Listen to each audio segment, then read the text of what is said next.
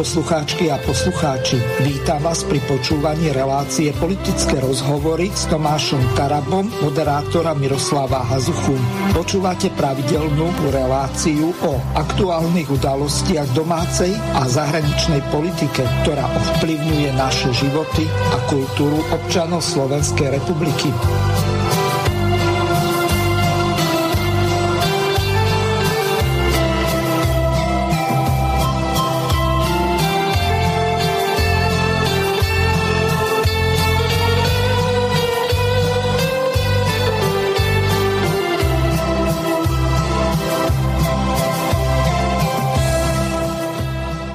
Vážení a milí poslucháči a poslucháčky, vítam vás po mesiaci opäť v relácii politické rozhovory s Tomášom Tarabom, ktorého srdečne pozdravujem. Ahoj Tomáš. Ahoj, príjemný, pekný podvečer všetkým poslucháčom. Tomáš, aký si mal dnes deň? E, no dnes, včera som bol na teatri, e, tak e, som mal nejaké reakcie k tomu, tak som tak podstate dával nejaké e, stanoviska e, k tomu, čo tam zaznelo, e, pretože taká najpodstatnejšia vec je, že najnovšie sa vládna koalícia rozhodla meniť mocenské pomery v parlamente cez svojho najvernejšieho druha, ktorým je pán Mikas. No a Mikas najnovšie už prišiel s treťou verziou výhlášky. Tá prvá bola, že ešte keď si pamätáte počas prvého testovania E, čo bolo na jeseň, tak vtedy Mikas povedal, že tí, ktorí nemajú ten jeho modrý papierik, ten nezmyselný papierik, ktorý nevypovedal o, žiadnom, e, o žiadnej infekčnosti alebo o zdraví, tak e, síce nemôžu byť na rokovaní parlamentu, ale, ale nemôžu na druhej strane, teda môžu logicky chodiť na hlasovanie, pretože pretože poslanec je zastupca ľudu a nemôže mu žiaden Mikas obmedziť výkon jeho ústavných práv. No potom, keď potrebovali zmeniť ústavu, mesiac na to, tak vtedy zrazu Mikas dovolil, čo už teraz generálny prokurátor vyhlasil, že bolo protizákonné rozhodnutie, tak dovolil poslať e, vládnych poslancov koalície infikovaných ľudí, ktorí vedome šírili nákazlivú chorobu, tak zrazu tí mohli ísť do Národnej rady. Vtedy, pamätáte, urobili tam ten foliovník alebo proste nakúpili tie e, najlacnejšie e, možné igelity, ktoré sa pri malovke používajú, tak zrazu to, to bol ten spôsob, ktorý bol úplne hygienicky podľa neho v poriadku. No a teraz najnovšie, keď e, ide voľba e, prokurátora, špeciálneho prokurátora, tak e, predpokladali, že opozícia bude držať líniu a, a nepôjde sa dať testovať v mene solidarity s ľuďmi, pretože to, že ľudia si nemôžu dovoliť všetci ten komfort a kvôli, kvôli práci sa testovať idú, aj keď s tým nesúhlasia, tak e, logicky aspoň poslanci, teda opozície mali držať v tomto líniu, no len ukázalo sa, že zostal som jediný, ktorý sa testovať opäť nešiel spolu s kufovcami a všetci tí bojovníci, eh, ktorí, ktorí na internete si zdieľajú tie, tie horlivé videá o slobode a neviem o čom, tak eh, v útorok, jak myšky nabehli na výteri, no a oni proste rátali, že asi nás bude viac, takže vydali si výhlašku, že, že kto nebude mať ten ich modrý papierik, ten nemôže už ani na hlasovanie prísť, čo je, čo je koniec demokracie na Slovensku, pretože, pretože Eh, Mikas ako hlavný hygienik, ktorý ani nie je volený vládou, on je menovaný eh, ministrom, aj to dokonca ho dokáže odvolať nejaký generálny riaditeľ sekcie, to znamená ani nie minister, no tak my sa tu tvárime, že tento pánko, ktorý vydáva protizákonné e, všeobecné nariadenia, ktoré sú, to sú nižšie normy, ako je zákon, no takže zrazu tento pán dokáže určovať, že kto bude a kto nebude v parlamente. Hej, takže ja v tejto veci tým pádom nemôžem chodiť do parlamentu formálne. E, e, pripravujem tam sériu žalôb a tu vôbec nejde o mňa, tu ide o, o ochranu demokracie na Slovensku, pretože ak si dovolí Mikas zakázať chodiť poslancom, hlasovať, ja nehovorím ani, e, nemá, som presvedčený, že nemá ani právo zakázať e, chodiť do Národnej rady poslancom, ale hlasovať teda, lebo vy si uplatňujete ten mandát pri hlasovaní, tak e, tak ak sa v tomto proste neozveme, tak ja mám veľmi vážne obavy, že či na Slovensku voľby keď budú, takže či budú regulérne, alebo opäť cez Mika sa začnú rozprávať, že ktoré skupiny obyvateľstva voliť nebudú môcť ísť, pretože nesplňa nejaké jeho absurdné, absurdné e, normy.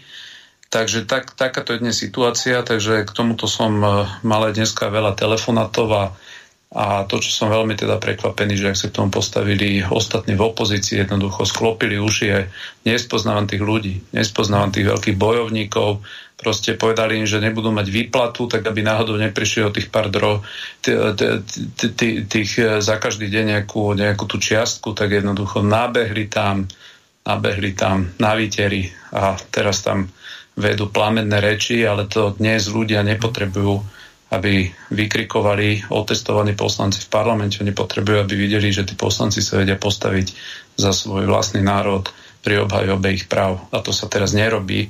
To sa teraz nerobí v Národnej ráde. To sa práve robí v tom, že sa veľmi jasne ukáže, že koalícia tu zneužíva hlavného hygienika na vydávanie proti zákonných noriem.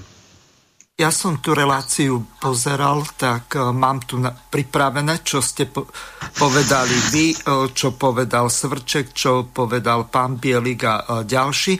To znamená všetci traja účastníci tej diskusie, tak pre tých, ktorí to nepozerali alebo nepočúvali, tak krátka ukážka. Pán Taraba, zatiaľ je stanovisko e, predsedníctva Národnej rady, že bez testu a bez certifikátu ani ranu e, v budove Národnej rady, teraz to myslím samozrejme s istou e, nadsázkou, čo teda urobíte preto, aby ste mohli uplatňovať ďalej svoj mandát poslanca Národnej rady? Ja si spomínam na podobný prípad naozaj v histórii, tuším len raz, keď bola voľba Václava Havla a vtedy zavreli do basy údajne preventívne republikána Sládka.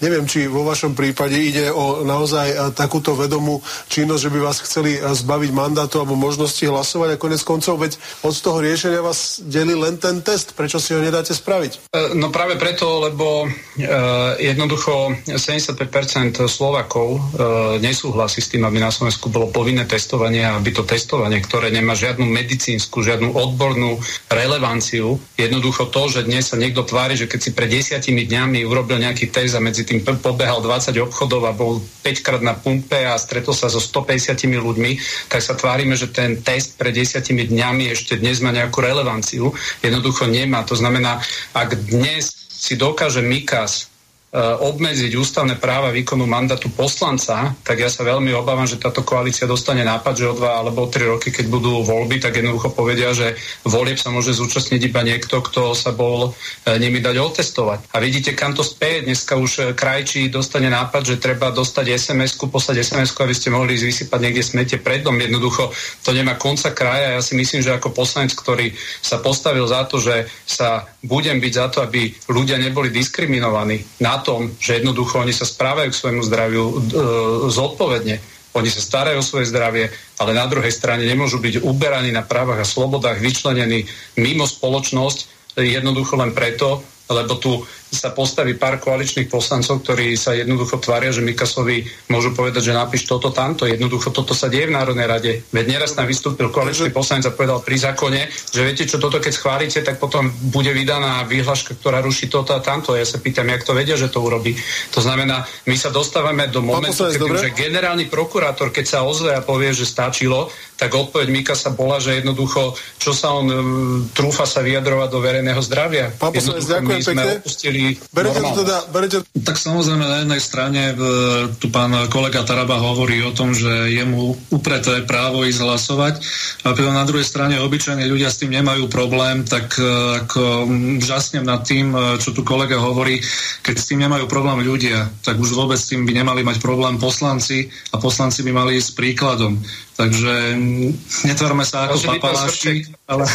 Vážený pán Svrček, ja z dôstojnosti k vášmu predsedovi parlamentu nezverejním, čo mi na toto napísal. Dobre, takže tieto reči tu nerozprávajte, pretože ja som si s ním písal o tejto veci. Dobre, takže ne, ne, nehrajte tu tieto hry. A to, že si to ľudia nemôžu dovoliť, to, že si to ľudia nemôžu dovoliť a, mu, a ste ich vyhnali do tých radov a vidíte, že Slovensko je najhoršia krajina na svete, čo sa týka umierania na COVID kvôli týmto vašim testovacím nápadom, tak jednoducho aspoň v parlamente... Slovensko určite nie je najhoršia krajina.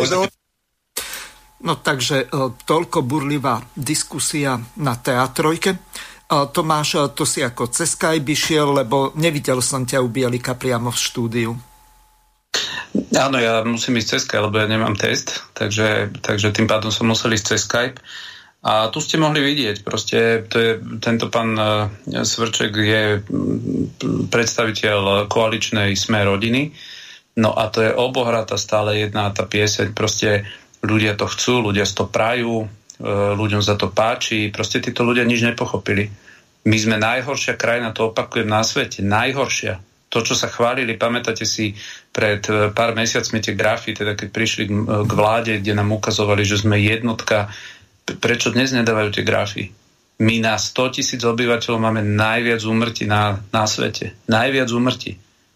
A proste sme jediní, ktorí robia tieto testovania. To nemá žiadnu, to však to, ja to hovorím, že toto sú akcie, ktoré majú za cieľ iba jeden cieľ a to je Eh, stále udržiavať to premorovanie na také úrovni, aby mohli udržiavať núdzový stav, aby sa to nezlepšovalo. Oni nevedia Slovensko nejako riadiť. Je to rok, čo budú pri moci. Za tento rok sa situácia občanov Slovenskej republiky stala neudržateľná. 900 tisíc ľudí, to je takmer 18% Slovakov, žije pod hranicou chudoby. Po roku vládnutia Matovičovej vlády. 8% Slovakov si nemôže dovoliť doma vykurovať svoje nehnuteľnosti tak, ako, e, ako e, si to vyžaduje vlastne e, ročné obdobie. 220 tisíc fyzických osôb je iba vo Všeobecnej zdravotnej poisťovni evidovaných ako neplatiči. A keď zohľadníme poisťovne Unión a Dôvera, kde tie čísla presne nemám, ale odhady sú, že tie čísla dokopy, keď to zrátame, sú ešte vyššie ako vo Všeobecnej zdravotnej poisťovni. V sociálnej poisťovne 107 tisíc dlžníkov. A tento pán povie, že ľudia chcú, že ľudia sa chcú testovať a chcú mať lockdown, oni chcú byť doma zavretí a nemať náhradu príjmov. Veď proste títo ľudia totálne uleteli, oni idú proti národu, oni z, z úsmevo na perách oznámia v decembri, že zabijú 4300 ľudí a ide sa ďalej. Ja som tento, uh, to, čo je najabsurdnejšie, ešte dámy a páni, že ja som, ja som uh, v útorok, lebo to bolo 26. 26. ma pustili do Národnej rady, takže ja som tam 26. bol, úplne normálne, predstavte si, že by som bol infikovaný, tak som sa so všetkými postretával 26. pretože tá Výhľaška bola platná až od 27. a 27. už som nemohol do Národnej rady ísť. To len akože, aby sme videli, čo toto sú za absurdné nariadenia. Že deň predtým ste tam pobehali a na druhý deň už to nemôžete ísť, lebo Mikas povedal. A ešte sú tak hlúpi, že niektorí poslanci, ktorí tam prespávali z 26. na 27. tak tá výhľaška, oni si to potom všimli, tak v tej výhľaške je napísané, že nemôžu pustiť 27. do budovy človeka bez testu. Ale nevedeli vlastne vyriešiť, že čo s ľuďmi, ktorí tam prespali a tým pádom do budovy nevstupujú. Chápete, čo sú toto? Ve to, ve to, je, ve to je normálne, to, to, to, to sú hlúpaci, toto, čo píšu tieto, tieto, tieto nariadenia. Ve to nemá nič s infektológiou, to nemá nič s hygienou, to, to, nemá, to nemá žiadne zdravotné odôvodnenie. Že potom v parlamente mohli behať ľudia, ktorí test nemali, ale jedna podmienka bola, že tam museli prespať a tým pádom splňali kritéria, že nemuseli ukázať e, papierik pri vstupe do parlamentu. Veď toto, keby ste niekomu rozprávali niekde e, proste v Burundi alebo nejakej africkej krajine, že my takto bojujeme s infekciou, tak si myslí, že to je nejaký komiks. A títo ľudia sa normálne tvária a ja sa pýtam, že kde sa toľko nesvojprávnych ľudí normálne dokázalo zísť na jednom mieste ako v tomto parlamente Slovenskej republiky, kde od opozície cez koalíciu sú všetci rovnakí. Proste oni sa postavia do radu, vidia, že ten národ trpí, ale oni sa postavia do radu, aby im nesiahli na tie výplaty. A je to teraz úplne jedno, že či je to svalnatý vystrihaný pán poslanec, alebo sú to proste v kravatách vyvoňaní ľudia. Proste to je jedno a to isté. Len jeden viac vykrikuje do mikrofónu ako druhý, ale za ten národ sa nepostavia ani jeden. A preto ja hovorím, keby dnes sa tí poslanci postavili a povedali, pokiaľ sa tu budú porušovať demokratické normy, že tu je bránené poslancom vstúpiť do parlamentu a hlasovať pretože majú mandát od občanov. Ja nemám mandát od Mikasa, ja mám mandát od občanov. A keby toto boli urobili poslanci, a to je jedno, celá opozícia plus všetci svojprávni, ktorí sú v koalícii, tak viete, čo by sa stalo? Že parlament by nevedel zasadať jeden mesiac, druhý mesiac, tretí mesiac, nezasadal by dovtedy, dokedy jednoducho nezatelefonujú Mikasovi a povedia, že jednoducho toto tu robiť nebudeš. No dobre, A výsledok ale... by bol ten, že keby trikrát nezasadal parlament, boli by vyhlásené voľby, zo zákona, z ústavy, by museli byť vyhlásené voľby. To znamená, keby tam boli, ja žasnem to, že proste tu sa zavádza normálna sanitárna totalita, hm? proste tu nejaký človek, ktorého v živote nikto ani nevidel, ani nevolil, ktorého ani nemenuje vláda, tak ten si tu vydáva jednoducho na kolene predpisy, normy, je v tom taký bordel, že keď som sa pýtal jedného ministra, že čo na to hovorí, na tie výhľašky, on povedal, minister mi povedal, viete čo, ja už to nesledujem. Ja to nesledujem, v tom je taký bordel, ja už sa v tom nevyznám, tak som si povedal, pre moje duševné zdravie bude lepšie, keď vypnem a prestanem to sledovať. Tak jak to majú sledovať ľudia, jak to majú sledovať prevádzkovateľia. A toto je tá realita. A dnes jednoducho ja vyzývam aj opozičných poslancov, aby sa spametali, aby tam prestali chodiť, robiť jednoducho iba, iba šafáš tomuto celému, pretože, pretože ak sa nepoukaže na to, ak si dovolí Mikas nedo, ne, nepustiť zástupcu ľudu do Národnej rady, tak zajtra, pozajtra alebo o rok, to je jedno, dostanú nápad, že nepripustia k volebným miestnostem možno ľudí. A tu sa normálne, tu si treba nalieť čistého vína, ten výsledok tejto vlády je jedna katastrofa sociálna, ekonomická, zdravotná. Hm? A, a každý, kto, kto sa tvári, že sa to nedieje, no tak naozaj má potom pri tomto spolupodiel. Tomáš, e, spý, e, spýtam sa ťa takto. E, podľa článku, ak si dobre pamätám, 73, tak jediným zákonodárnym a ústavodárnym orgánom je Národná rada Slovenskej republiky, to znamená poslanci Národnej rady. Potom a Mikaz je nad zákonom, alebo je tu nejaký guvernér nejakej kolónie, ktorý rozhoduje o tom, že e, čo smú alebo nesmú poslanci, lebo mne to prípada nejako šialene.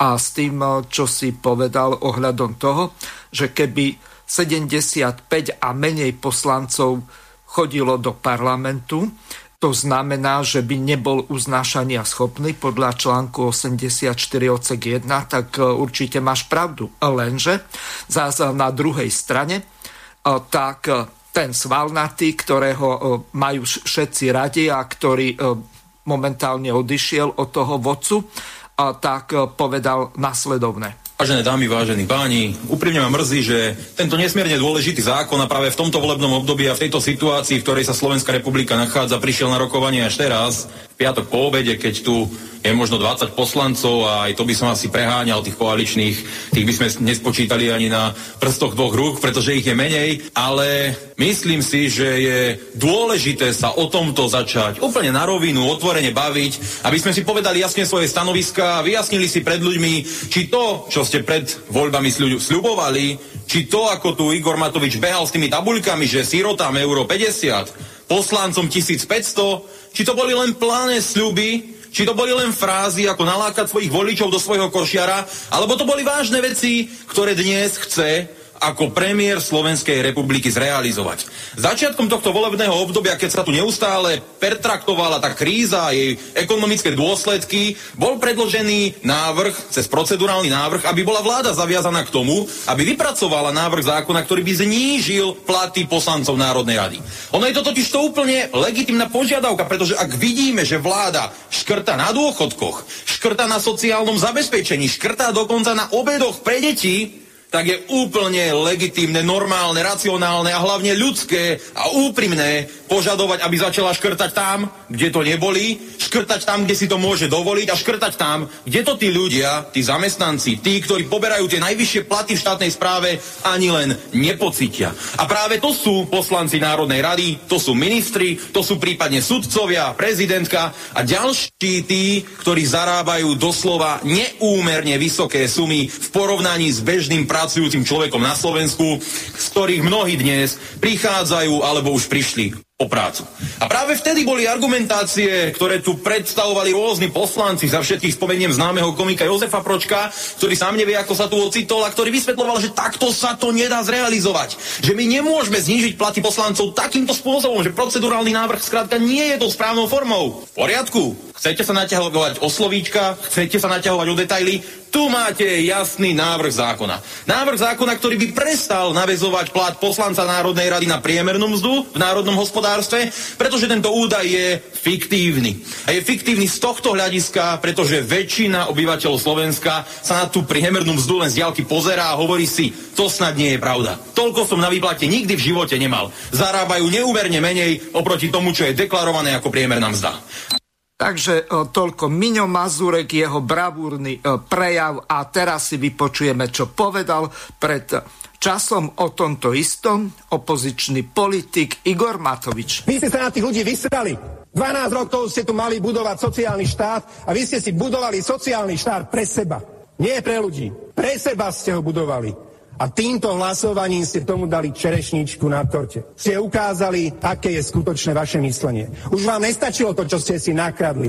Už ste potrebovali to urobiť aj verejne. Ukázať, áno, my, elita národa, my si zaslúžime. Predsa do iný by mal mať 4 litre čistého, keď nie my.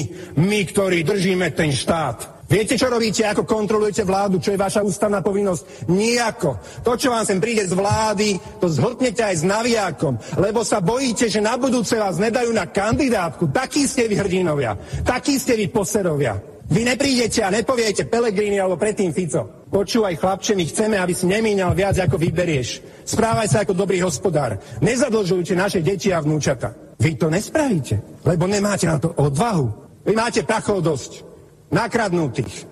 Rozkradli ste eurofondy, každý rok vytunelujete 3 miliardy eur, ktoré ľudia zaplatia na daniach odvodoch ktoré nám prídu z Európy na to, aby sa tu zlepšili, zlepšil život v tých slabých, nerozvinutých regiónoch, v tých bohom zabudnutých kútoch, alebo vami, sociálnou demokraciou, alebo slovenskou národnou strakou, alebo že mostom HIT, ktorý bojuje za južné Slovensko. Figu Borovu bojujete za Južné Slovensko. Figu Borovu vám ide o národ. Figu Borovu ste sociálni demokrati alebo sociálne cítiaci ľudia. Ide vám iba o vlastný prospech a tu ste sa odhalili. Pri tomto návrhu zákona. Sirotám 2,70, ktoré ani jedna z tých sirot nemôže za to, že sa stali sirotami, ale sami sebe ste si dali 1500 eur. Tým istým prštekom ste to spáchali. A toto je vaša zodpovednosť. Toto je to, čo sa hovorí, že absolútna moc korumpuje. Vy máte v tom tlačítku, áno, absolútnu moc. A vy ste neodolali pokušeniu to stlačiť. A na to celý ešte raz hovorím, keď použijem to slovo a hovorte tisíckrát, že som vulgárny. Takže toľko vulgárny Igor Matovič. Tomáš, keď e, si to porovnáš, čo hovoril pred voľbami, čo stvára teraz, čo hovoril Mazurek a čo bude e, sa diať, e, povedzme, o rok, o dva. Ja si to ani neviem predstaviť, lebo Mazúrek eh, tak eh, síce lepšia korba ako Matovič hodne a eh, na druhej strane bravúrni rečníci obidvaja. Tak im to ide krásne, lenže skutek utek, ako Česi hovoria. Pozrite, keď vádi pánovi Mazurekovi, že zarába také peniaze, ako zarába, veď on to môže individuálne rozdať medzi ľudí, to je, prv, to je prvá vec.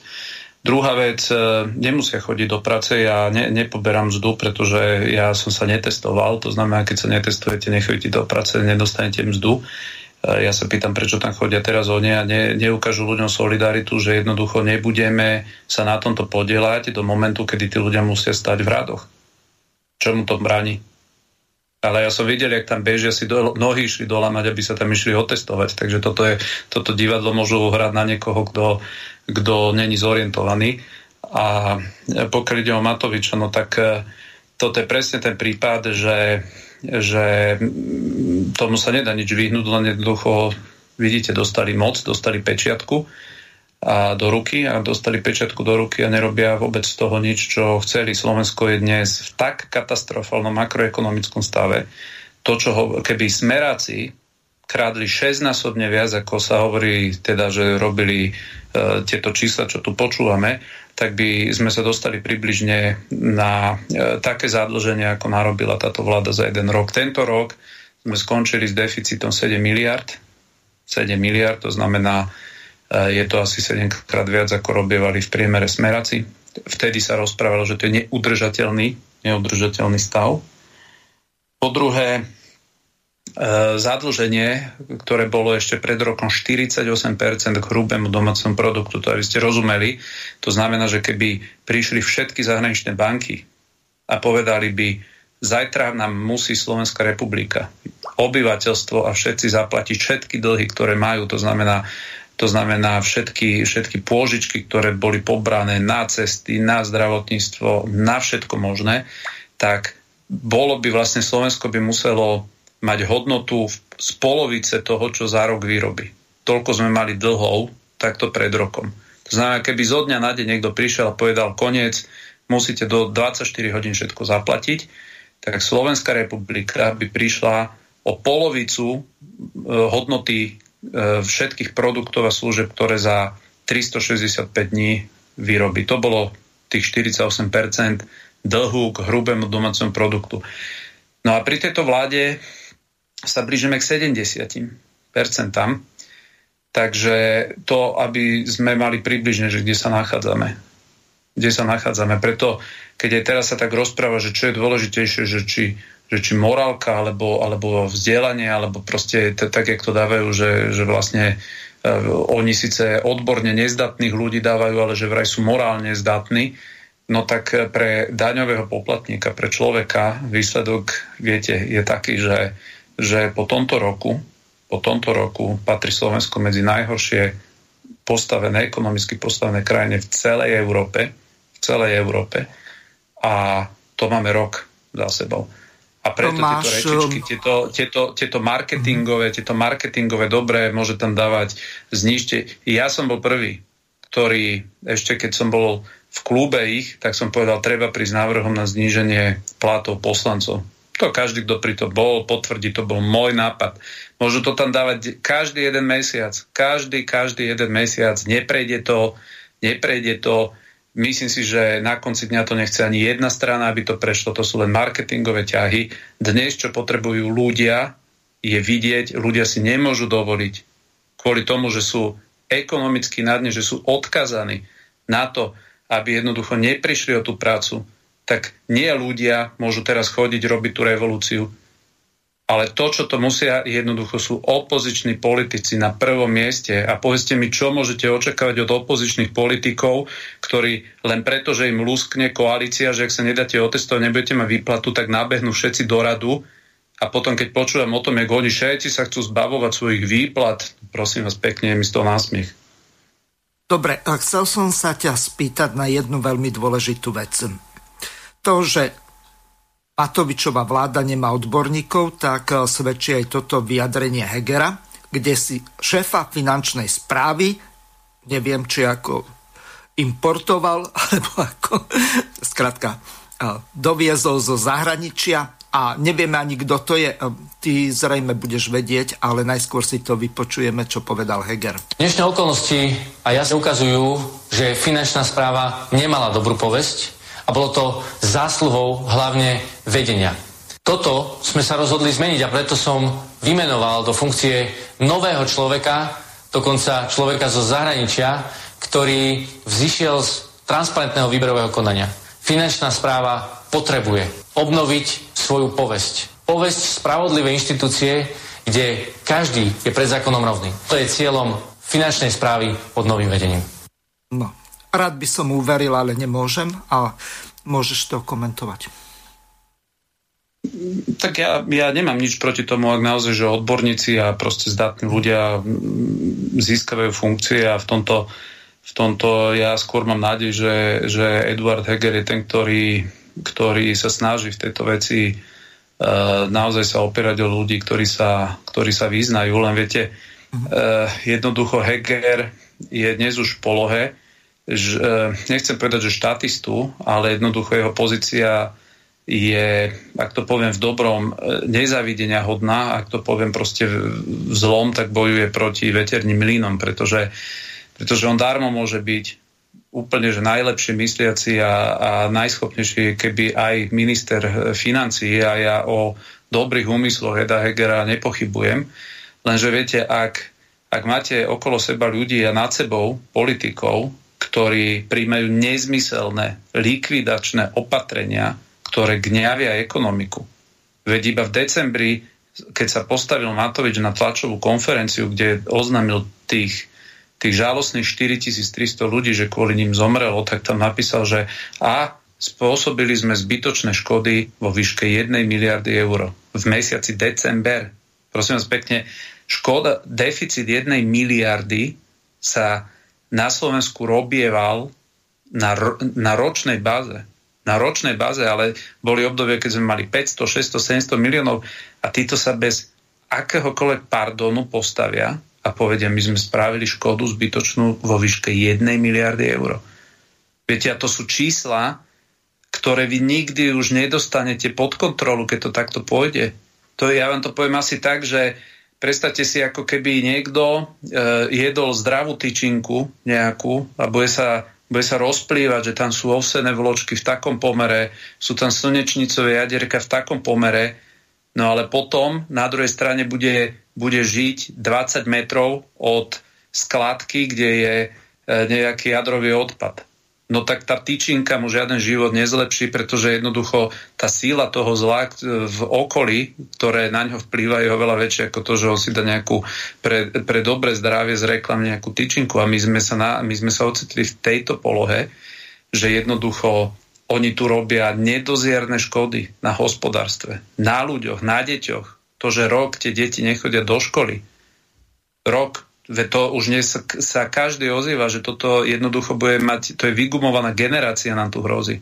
To sú nedozierne morálne a ekonomické následky a preto, preto viete, takéto úmysly fajn, lenže, lenže čo chcete urobiť s ekonomikou, keď zrazu to, čo sa niekedy chodevali ministri spoveda do parlamentu, že áno, spôsobili sme deficit väčší o 10-20 miliónov ale dnes tu sa, tu sa v stovkách miliónov len tak, hej, po, niekto si cez víkend spomenie, že idú robiť testovanie, zrazu sa nájde 100 miliónov.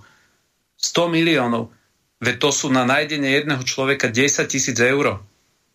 Veď oni narobili, ak, ak, ak dojdeme do tých čísel, ktoré si dali schváliť v tomto štátnom rozpočte, tak oni urobia 5 tisíc eur dodatočný dlh na každého jedného Slovaka do troch rokov. To znamená, zoberte si, máte rodinu so štyrmi deťmi, alebo teda štvorčlenú rodinu, tak vláda Igora Matoviča vás bude stáť najbližšie 3 roky 20 tisíc eur na domácnosť.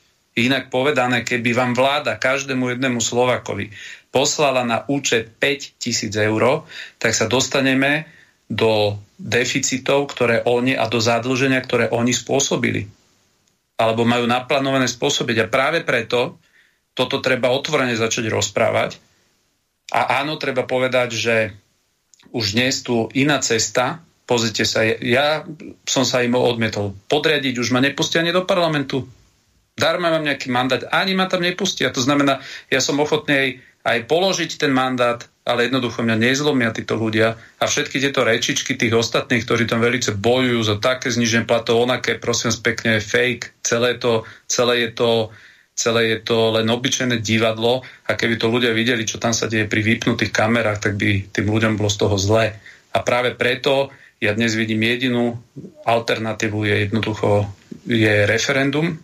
To je posledná vec, kedy ľudia proste si môžu povedať, áno, chceme to, je to v poriadku, chceme chceme rekonštrukciu, chceme niečo iné, ale jednoducho tu musí dostať e, každý občan Slovenskej republiky sa možnosť vyjadriť, že či je s týmto v poriadku, lebo toto bude mať následky na niekoľko generácií dopredu. Veľmi dobre ste, e, alebo sme začali ďalšiu tému. Ten prechod je celkom dobrý. E, Pele toto slovo vraj nesmiem používať, čiže Peter Pellegrini, lebo niektorým poslucháčom to už vadí, hoci strane Smer ho všetci takto oslovujú, tak povedal nasledovné, čo sa týka referenda. Predložili sme návrh zákona, ten je už na tejto schôdzi, takže tam môžeme ušetriť e, aj túto vládu, aj občanov referenda petície. Ak sa nájde dostatočný počet hlasov, môžeme toto utrpenie ukončiť už e, túto schôdzu a 4. septembra by sme mohli mať voľby, pretože nikdy ešte nebola v štáte taká situácia a neviem, či aj v okolitých krajinách je. A to zase nehovorím ja. Bol to prieskum verejnoprávnej televízie. 62% ľudí si myslí, že uh, Igor Matovič ako premiér nezvláda boj s pandémiou a 60% ľudí si myslí, že nie je ani dobrým premiérom a viac ako 52 ľudí, percent ľudí, to nebolo ani po vražde novinára a jeho priateľky, uh, by si želalo predčasné voľby. Referendum, opäť, viete, niektorí to chceli, všetci o referende rozprávajú, len niekto sa musel chopiť iniciatívy, pretože tým ľuďom musíte ten hárok nejakým spôsobom aj vytvoriť, stanoviť otázku a do ruky dať. A ja som nás verejne, nie poza búčky, krížom, krážom chcel nejak skonšpirovať nejaký petičný výbor. Práve naopak, ja som rád, že strana Dobrá voľba povedala, že nebude zbierať, pretože asi sa im páči táto vláda, strana spolu nechce ísť do referenda. Pripomínam a budem tým končiť. My urobíme všetko preto, aby v krátkej dobe, v najbližších dňoch vznikol petičný výbor. To je technická záležitosť, tam nebude žiaden politik. Zadefinoval otázku a potom je na politických stranách, aby pomohli zbierať tie podpisy. To nie je referendum hlasu, referendum ľudí a aj petičná akcia je petičná akcia občanov. Keď nebude ich 350 tisíc, nebude žiadne referendum. Keď bude referendum a neprídu občania do referenda, nebude Dobre, platné referendum. Ďalej, Ale nie je to viac... No takže no, toľko Peter Pellegrini ohľadom referenda. Momentálne ako to vlastne vyzerá, lebo ja mám nejaké také, neviem, či fejkové informácie najskôr v Minulý týždeň v útorok malo byť prvé zasadanie toho petičného výboru, potom malo byť včera zasadanie, už neviem, či druhé alebo opakované prvé. Nakoniec, pokiaľ mám informácie, ani to nebolo. Možno, že malo byť dneska. Máš to, máš nejaké bližšie informácie, ako to s tým, s tou prípravou toho petičného výboru vyzerá? Uh, pozri, ja, moj, moja pozícia je jasná, keď nie, ja to vo veľkej skrátkosti zopakujem. Uh, ja dnes považujem referendum za jedinú možnosť, ako sa reálne ľudia vedia vyjadriť k tomu, či sa im páči nielen ako funguje koalícia, ale aj ako funguje opozícia. Prežívame obdobie, ktoré nikto, môžeme otvorene povedať, ani neočakával takto pred rokom a sme svedkami veci a javov, ktoré nikto pred rokom ľuďom nesľuboval. Nikto Slovakom nesľuboval, že Slovensko bude riadiť nejaký Mikas, o ktorom 99,9% Slovaka som presve- Slovakov som presvedčený, že ani nevedeli, že takýto človek existuje. Dnes ten pán má takú moc vďaka legislatívnym zmenám tejto koalície, že on môže bez súhlasu kohokoľvek zatvárať ľudí, keď len ich musí označiť, že sú potenciálne chorí. Ej, ten, tento človek má dnes e, možnosti, že, že bráni alebo, alebo prehadzuje mocenský, mocenské pomery v parlamente, to znamená púšťa, zakazuje podľa toho, aký zákon chcú, aby bol prijatý. A Jednoducho my sme sa posunuli úplne ďaleko od e, parlamentnej demokracie. Tu jednoducho je obchádzaný parlament, oni dostali úplne totalitné chuťky, obmedzili právo ústavnému súdu vykladať ústavné zákony. To znamená, vážení e, Slováci si treba uvedomiť akúkoľvek absurdnosť, ktorú si v hlave viete predstaviť. Akúkoľvek, predstavte si úplne niečo, čo si poviete, že tak toto už je začiarov, to si neviem predstaviť, že by bolo možné. No tak pre túto koalíciu, ktorá má ústavnú väčšinu, tak im stačí, aby to prijali v podobe ústavného zákona, akúkoľvek absurditu. A je to platné, pretože zakázali ústavnému súdu posudzovať ústavné zákony. To znamená, ak by povedali, že voľby najbližšie budú až keď skončí pandémia, alebo čokoľvek, no tak jednoducho ústavný súd ešte minulý rok by mohol povedať, že ide to proti duchu demokracie a ruší taký zákon No lenže podľa nových pravidel ústavný súd sa k tomu nevie môcť ani len vyjadrovať. Takže v takomto štáte dnes my žijeme. No a práve preto e, by som bol rád, keby ľudia odlišovali dve veci. Jedna vec je referendum, ktoré dáva možnosť ľuďom sa vyjadriť k tomu, či sú spokojní s tým, kam sa Slovensko posúva a že ako, je, ako sa Slovensko stará o svojich občanov ekonomicky, sociálne, v, oblasti morálky, ale áno aj v oblasti, v oblasti sociálneho zabezpečenia a demokracie. A druhá vec je úplne iná vec, sú parlamentné voľby. To znamená, ak toto niekto nevie odlišiť, že jedna vec je vyzbierať podpisy pod referendum a druhá vec je vláda, kto s kým, kedy, ako bude vládnuť, to sú úplne dve odlišné veci. A pokiaľ toto ľudia nebudú vedieť odlišiť a budú si hovoriť, dobre, ale, ale bez toho politika, alebo zase s týmto robte, alebo s týmto nerobte, tak jednoducho to v živote by sa nikam ani len nepohlo. To znamená, ja som nemal problém v opozícii e, komunikovať s kýmkoľvek, aj komunikujem. Nie je vôbec akože ani, ani, ani nepopieram, že aj, aj v decembri sme mali rokovania v tejto veci. Ja som bol ten, ktorý som povedal, pozrite vás, primárne zaujíma otázka predčasných volieb, ale mňa zaujímajú aj iné veci. Mňa zaujíma, aby na Slovensku občania mali právo ústavne sa vyjadriť v referende, že či súhlasia s tým, aby tu nejaký Mikas držal ľudí v hrsti, aby tu zatváralo obchody, aby tu zatváral prevádzky, aby bola toho, jak mu kto nadiktuje, tu obmedzoval ľudské práva a slobody a neniesol za to zodpovednosť. A neniesol za to ani ekonomickú povinnosť tých ľudí odškodňovať. Preto každý blbec by vedel za, napísať papier a zakázať toto ti zakazujem, toto, toto, ale kto to bude platiť? Viete, ako to funguje v niektorých krajinách, napríklad v Kanade? V Kanade to funguje tak, že ľudia, ktorí sú doma, dostávajú 2000 dolárov na osobu. 2000 dolárov, no tak potom v poriadku, keď štát považuje niečo, že je nevyhnutné, že je nevyhnutné vám zlikvidovať vaše, vaše živobytie, lebo, lebo sú za tým vyššie nejaké e, hygienické a zdravotné požiadavky, tak v poriadku za predpokladu, že štát na seba preberie účet.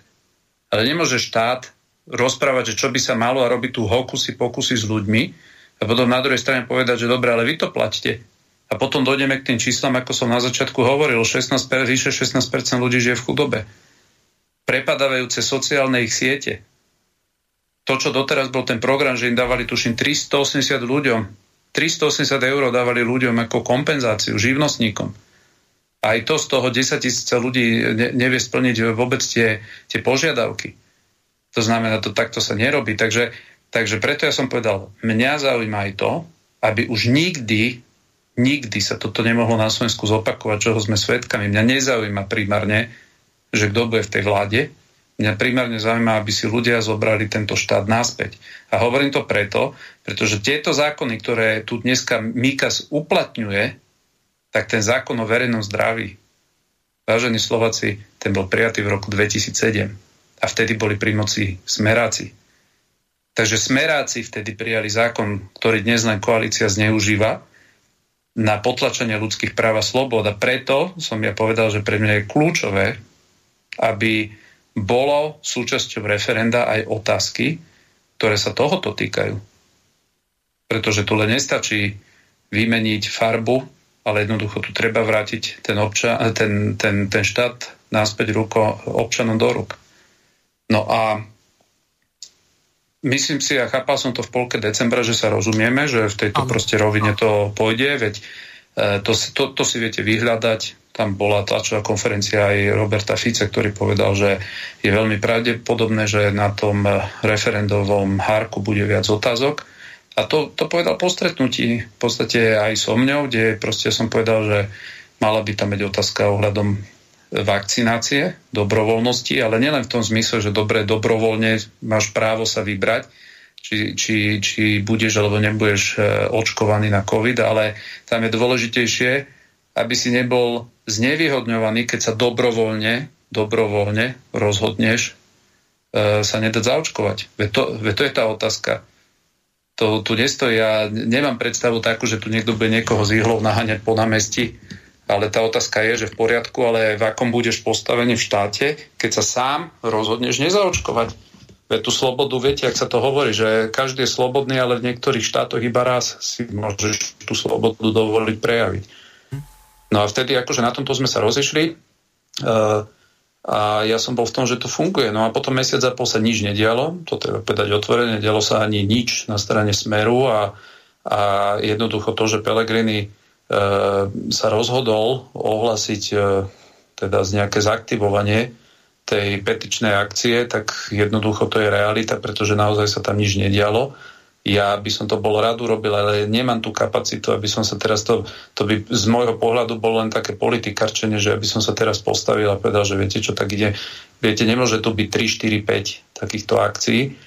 No a preto ja som aj pozitívne reagoval na to pozvanie. Určite to nevnímam, že to bolo že to bolo z jeho strany snaha z toho vytlkať nejaký politický kapitál, pretože ak pozvete politické strany a subjekty zo, z, v podstate z celej opozície, no tak jednoducho, e, keby chcel primárne z toho vytlkať individuálny politický kapitál, tak nepozve nikoho a oznámi to, viete čo, my sme tu majstri sveta, ideme to robiť vo vlastnej režii.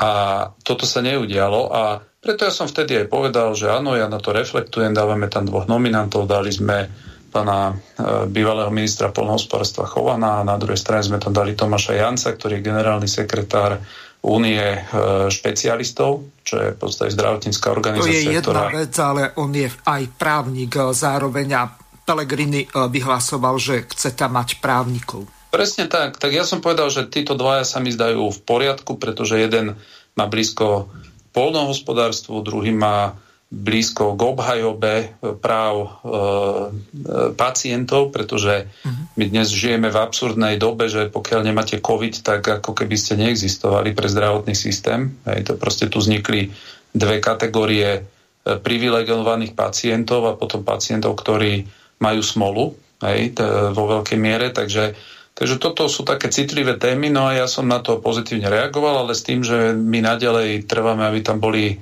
proste otázky, ktoré, ktoré ja si myslím, že si ich zodpovedať budeme musieť a ja nevidím veľkú kapacitu, že by sa tieto veci vedeli v parlamente meniť aj v budúcnosti. Ja nemám tú istotu, že tí, ktorí v 2007 hlasovali za prijatie týchto absurdných zákonov, ktoré urobili vlastne z Mikasa e, nepísaného vládcu nad, nad Slovenskom, že títo istí ľudia, kde ja mám garanciu, že o pár rokov si povedia, áno, ideme ten zákon úplne dať do inej podoby.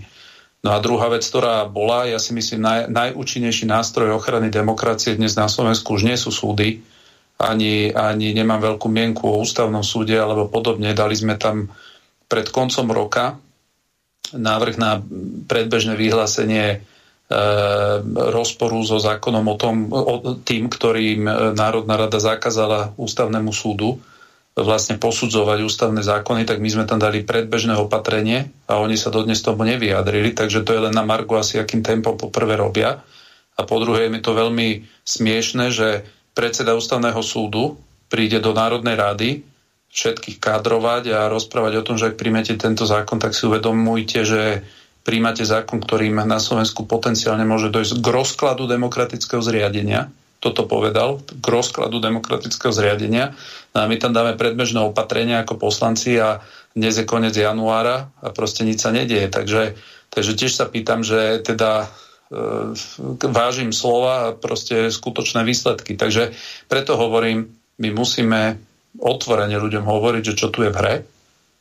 A to vôbec E, kto to vníma o tom, že toto je, že to referendum je, je o tom, či tu bude Matovič alebo Fico, no tak to ja takto nevnímam. Ja toto vnímam, že to je o tom, že aký charakter bude mať Slovensko. Mm-hmm. A preto ja som tieto dve otázky tam chcel, chcel som tam, e, chcel som tam vlastne sfunkčenie referenda, presne v tom istom duchu, ako sú sfunkčnené voľby, to znamená, nech sa páči, na vyzberanie referenda treba 350 tisíc E, podpisov, to by zostalo. Ano. Takže to není len také, že teraz každý týždeň si tu niekto vyzbiera 350 tisíc, to je takmer nemožné vyzbierať 350 tisíc.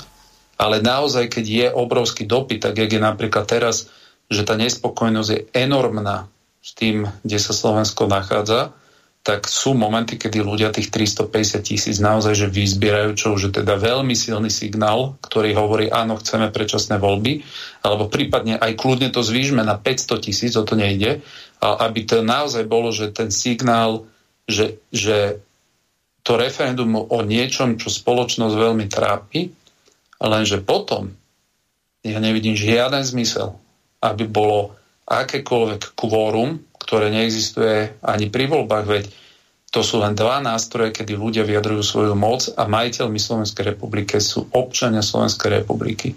A keď sa rozhodnú, že chcú 10% z nich ísť k voľbám. Voľby sú platné, keď sa rozhodne, že 40, voľby sú platné, keď 70, do to lepšie. Aj keď a... 12 alebo 13 príde ako k voľbám pred pár rokmi. Presne, Dobre, takže, Tomáš, takže len... Situácia, aby som len toto uzavrel, áno, dokončite, taká, hej, že, že, že, že, vyzerá to, že vyzerá to tak, že E, to referendum bude iba o jednej otázke, takže ja som na to povedal, ja to referendum budem podporovať, ja nebudem proti nemu rozprávať, ani nebudem rozprávať proti, proti tým, ktorí to urobili. Myslím si, že to je dobrý krok, je to správny krok. Nemyslím si, že sa to veľmi inak dalo urobiť. A to, že sa to veľmi inak urobiť nedalo, aj dokazuje to, že aj od tej kritickej um, tlačovej konferencie predsedu Fica, ktorý teda tam tak akože školil Petra Pellegriniho, tak už tiež prešli nejaké, myslím, dva týždne, ak nie tri a tiež nikam sa nepohli. Mm-hmm.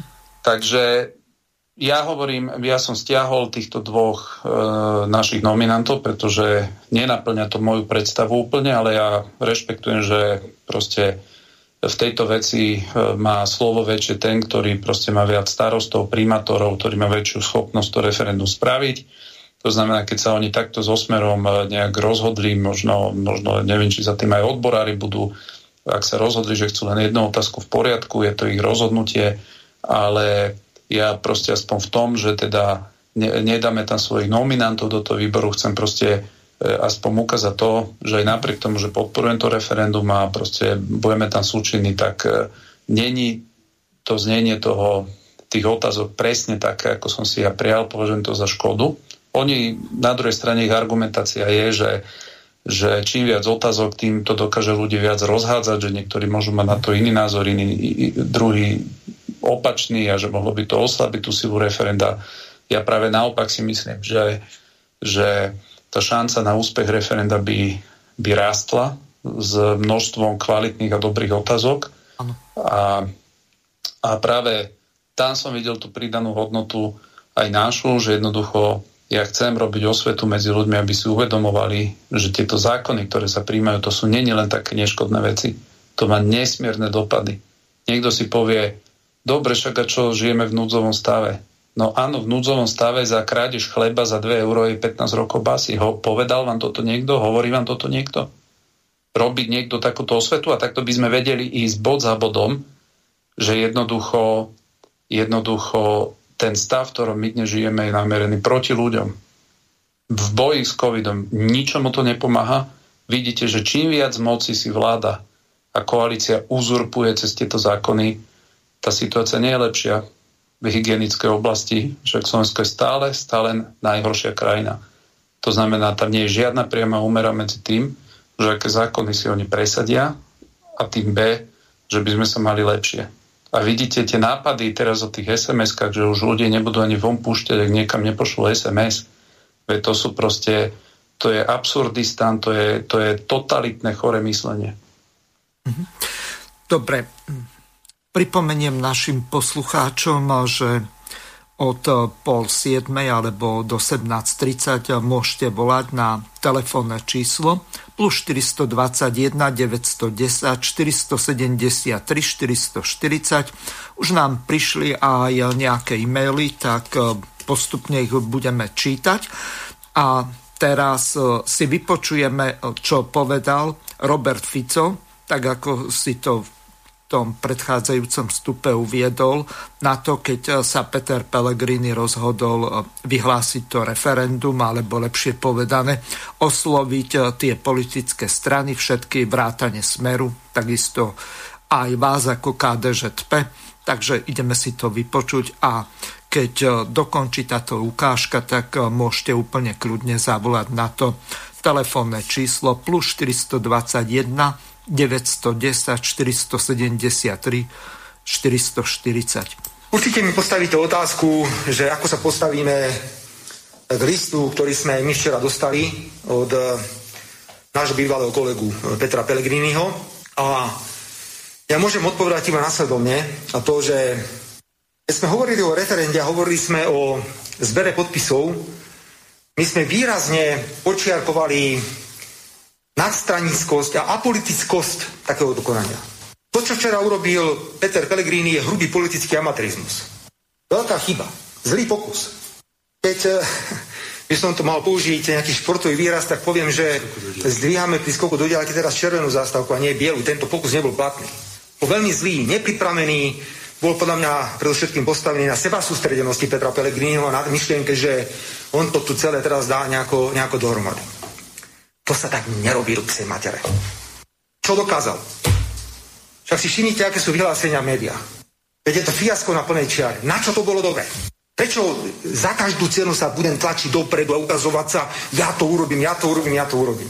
Amatérizmus najhrubšieho zrna. My potichu komunikujeme s najvýznamnejšími partnermi. Hovoríme s nimi, ako by to malo vyzerať. A keď budeme dohodnutí, urobíme tlačovú konferenciu a oznámime, takto by to mohlo vyzerať. Toto fiasko, ktorého sme svetkami, komu to, komu to prospelo? Všetci ho poslali, ja teraz ešte hovorím o tom, že hľadáme nejaké východisko zo situácie, do ktorej iní dostali pregrinino, nie my, pretože sa mu všetci vysmiali. My si myslíme, že je treba robiť zber.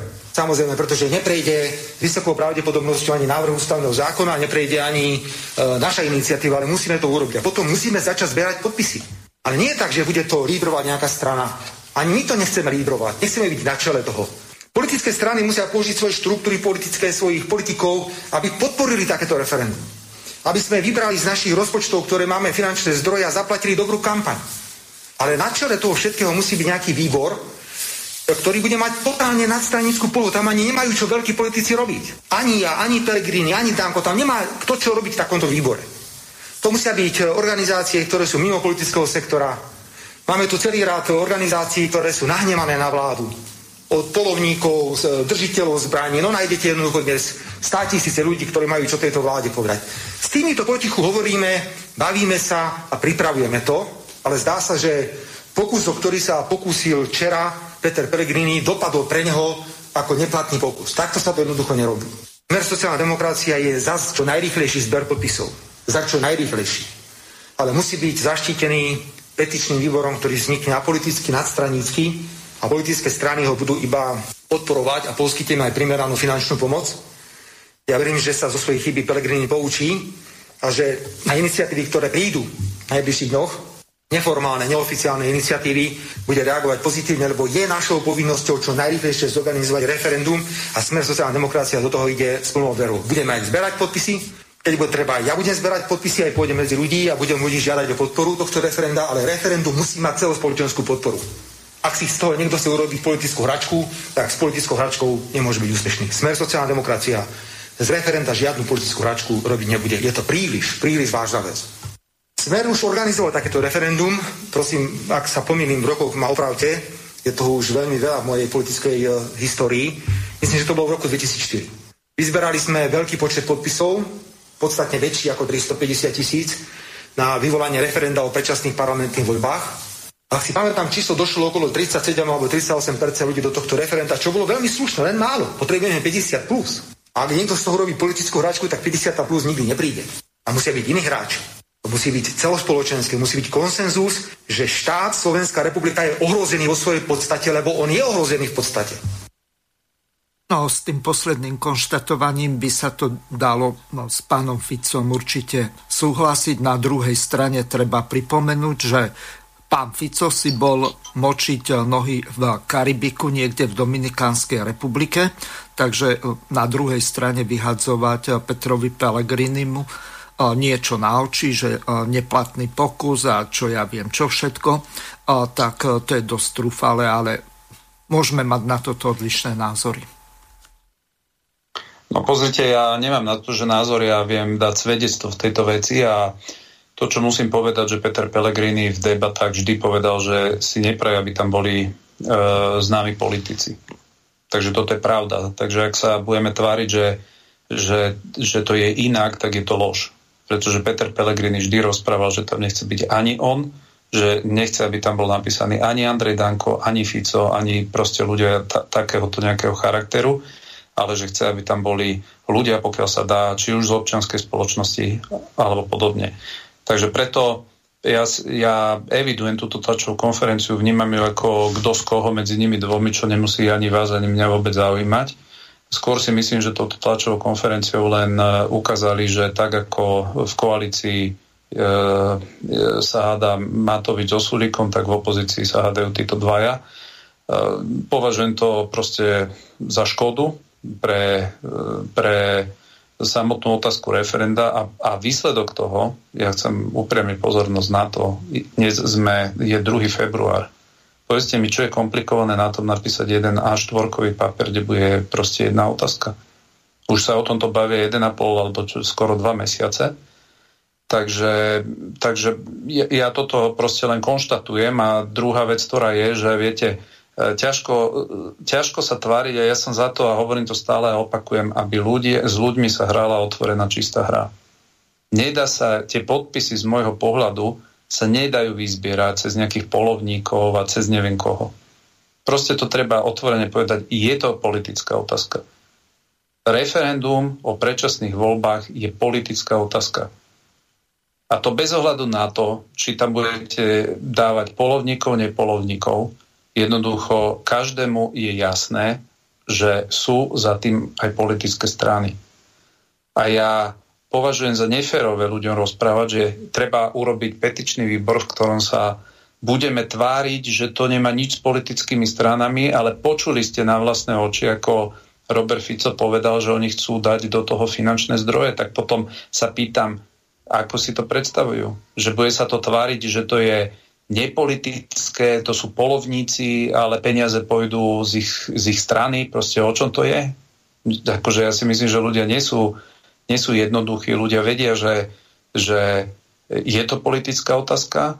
Ne, nedá sa to urobiť bez politických strán a v tomto sa to nedá úplne ani obísť strana Smer, pretože strana Smer má veľmi veľa starostov a primátorov. Problém je ten, a ja si myslím, že kvôli týmto hádka medzi nimi im ušiel vlak vo veľkej miere, pretože nič nebranilo tomu, ani po právnej stránke, ani po hygienickej stránke, aby v tých miestnostiach, kde sa minulý víkend malo vlastne pretestovať 3 milióny ľudí, ak sú tie čísla správne, lebo potom tie výsledky sme videli, že tie čísla lietajú a primátori sami sa ohradzovali, že odkiaľ to majú, takže neviem, čo tam s tými číslami robili, ale vychádzajme z toho, že sedí, že tam bolo 3 milióny ľudí.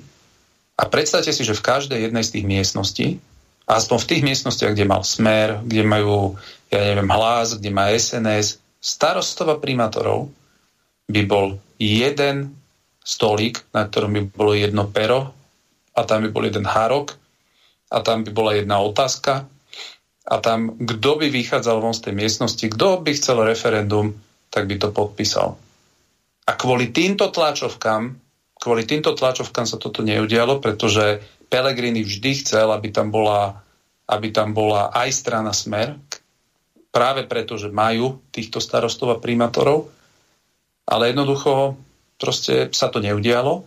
A si predstavte, že by len 10% ľudí cez ten víkend sa podpísalo to vôbec neznamená, že by museli na to testovanie ísť tí, ktorí inak by nešli, lebo referendové to sa, aj keby sa to nevyzbieralo, to už by sa zbieralo ďalší týždeň, dva.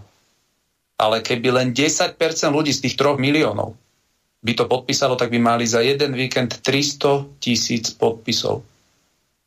A prieskumy, ktoré som aj ja videl, hovoria, že 56% Slovákov chce predčasné voľby. To znamená, z tých 3 miliónov ľudí keby to podpísalo nie 10%, ale keby to podpísalo 30%, tak, sa, tak máme za jeden víkend 900 tisíc podpisov. Povedzte mi, ktorý politik vládnej koalície by vedel ignorovať to, že pristane po víkende petícia s 900 tisícmi podpismi. Viete, takže ja, ja mám veľmi ťažké srdce v tomto, že oni tu kvôli svojim vzťahom proste toto nechali ujsť. A to, že už teraz to budú zbierať, no, no akože ja nemám pochybnosti o tom, že sa to vyzbiera. Ale je úplne iné, ak sa robí referendum s tým, že máte 350 tisíc podpisov na Harku alebo 400 a je úplne niečo iné, keď donesete na, do prezidentského paláca milión podpisov. A jednoducho oni si kvo, toto si mohli, oni tam sedia od seba 3-4 metre. Viete, a, a čomu to bolo toto? Čomu to bolo? Mne vôbec nevadí, že ja som nedostal list, e, doporučenie, že by som si ho museli spos- e, vybrať na poštu. Mne vôbec nevadí, že tam bolo, ja neviem, 10 alebo koľko subjektov oslovených. Ale ja som vnímal to, že keď dokáže koalícia zbúchať za jeden týždeň nejaké nezmyselné testovanie, no tak podľa mňa by opozícia mala mať schopnosť urobiť za to isté obdobie nejaký jeden hárok s jednou otázkou. A opakujem ešte raz, odvtedy prešli ďalšie tri týždne od tejto tlačovej konferencie a, čo, a kam sa pohli. Viete, takže, takže to ja, akože toto hovorím otvorene, ja, ja nechcem Tomáš, teraz sa, samostredne No, Tomáš, máme poslucháča na linke. Pán poslucháč, môžete položiť otázku pánovi Tarabovi. Dobrý večer obidvom. Ja by som chcela na tú vašu besedu reagovať. Pán Taraba, pokiaľ tu nebude strana, ktorá bude skutočne zastrešovať celú slovenskú, slovenskú opozíciu, nerozhádanú, niečo také, ako bolo v 90. rokoch HZDS, pokiaľ tam nezoberiete politikov, ako je pán Radačovský, treba pani Šimkovičová, eh, pán Švec, Peter, druhý Švec, Milan Uhlík, pani Krajníková, taká mladá Líva, pán Paška z SNS, Karol Konárik, pán Prokes, čo niesol ústavu v 92.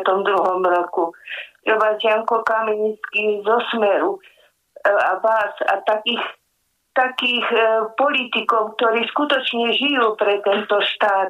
Nie preto, že aby mali dobre, dobre bydlo a v zahraničí haciendy, ale ktorí žijú s týmto národom. Pokiaľ neukážete národu, že takáto strana tu existuje, ľudí nezburcujete, pretože ľudia sú zúfali z toho, že nemajú koho voliť. A ja, ja som volila smrť, dnes sa za to hambím, ale nebolo koho. Ehm, prečo sú teraz aj treba s tým Lipšicom takéto, na čo nám bol specializovaný súd, na silu si ho Fico vybojoval. Fico tu také granaty nachystal, teraz to všetko vybuchuje a teraz celý štát trpí. Ja si veľmi dobre pamätám, čo pán Mečiar na sebe musel zniesť. Iba za jeho vlády sa tu vybudovalo a od 98. roku Slovensko kysne, hníje, hada sa, superí e, medzi sebou a nič, nič e, štátotvorného sa tu nerobí. Dobre, ďakujeme veľmi pekne pani poslucháčke. No.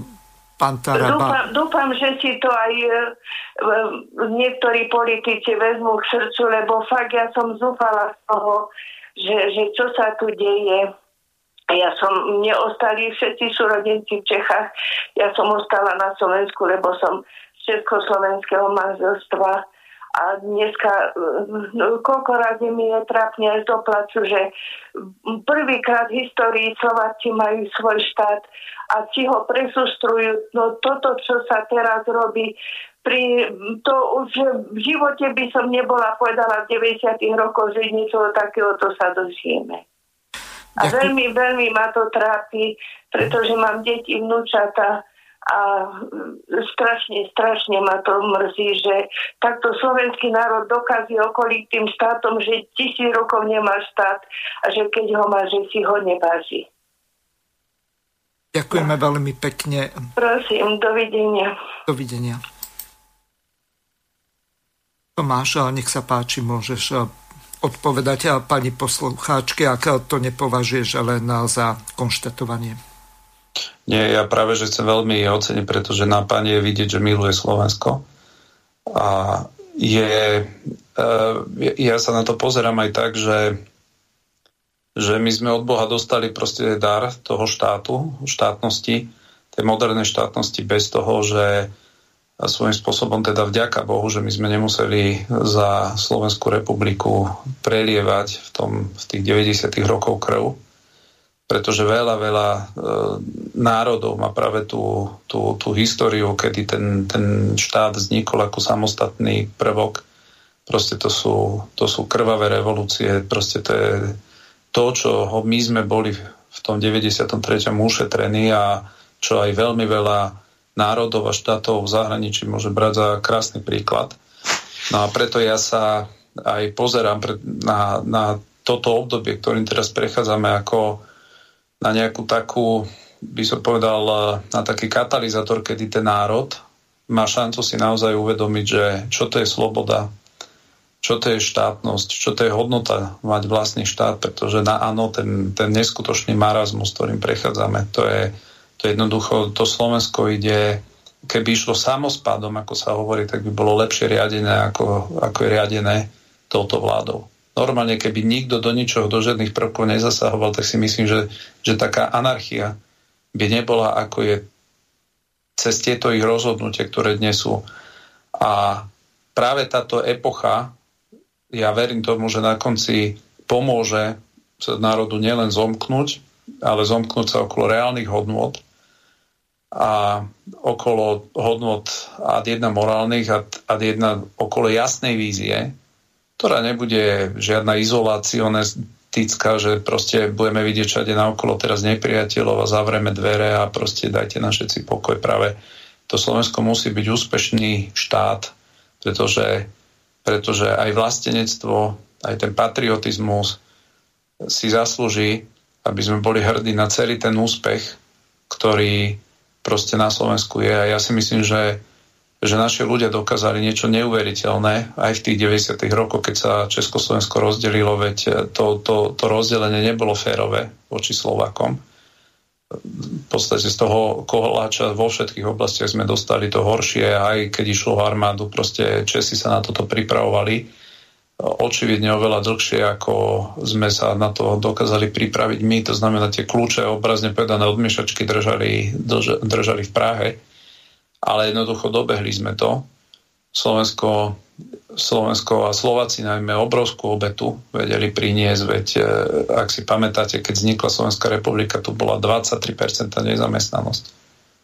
Preto my sme prechádzali takou sociálnou krízou, aké okolité krajiny od toho boli ušetrené ale jednoducho sme sa na nohy postavili a to, čo mňa teraz, e, čo, čo jednoducho neviem pochopiť, že ako sa dokázala dať takáto skupina nekompetentných ľudí dokopy, pretože nikto nie je naučený vládnuť, nikde, nikde sa neučí, že ty budeš minister, tak teraz sa budem pripravovať na ministra, veď to sa robilo v monarchiách a potom sa to robí v diktatúrach. To znamená, toto všetko by človek vedel odpustiť.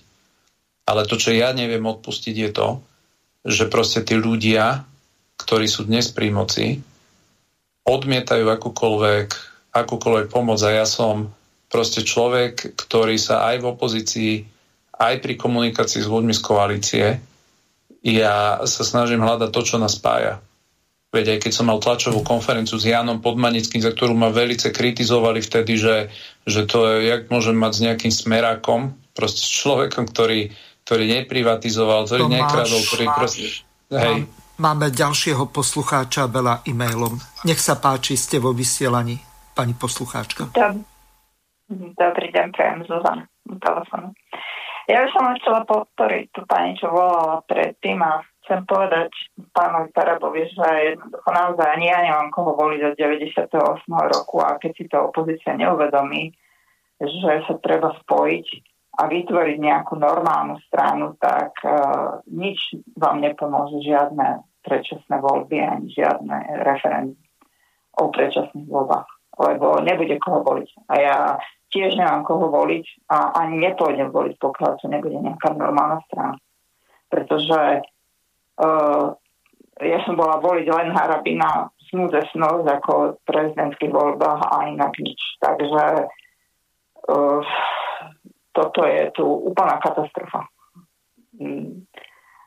Jednoducho ideme od 10 k 5 už, už 20 rokov a neviem, viete, rozprávať sa ľahko rozpráva, ale skutek utek.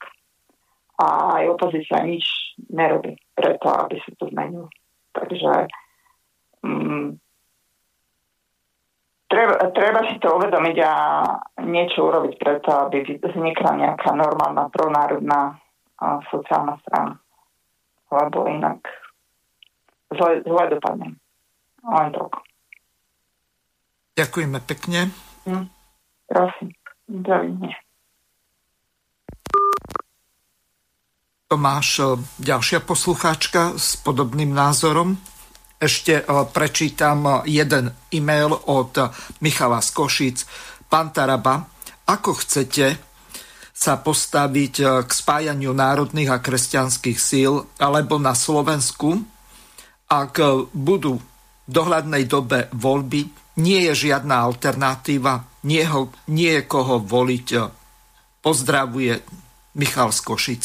Čiže toto nie je jediný alebo jedinelý e-mail, ktorý e, takýto prišiel, takže e, vidíme, že na toto či už muži alebo ženy majú veľmi podobný názor.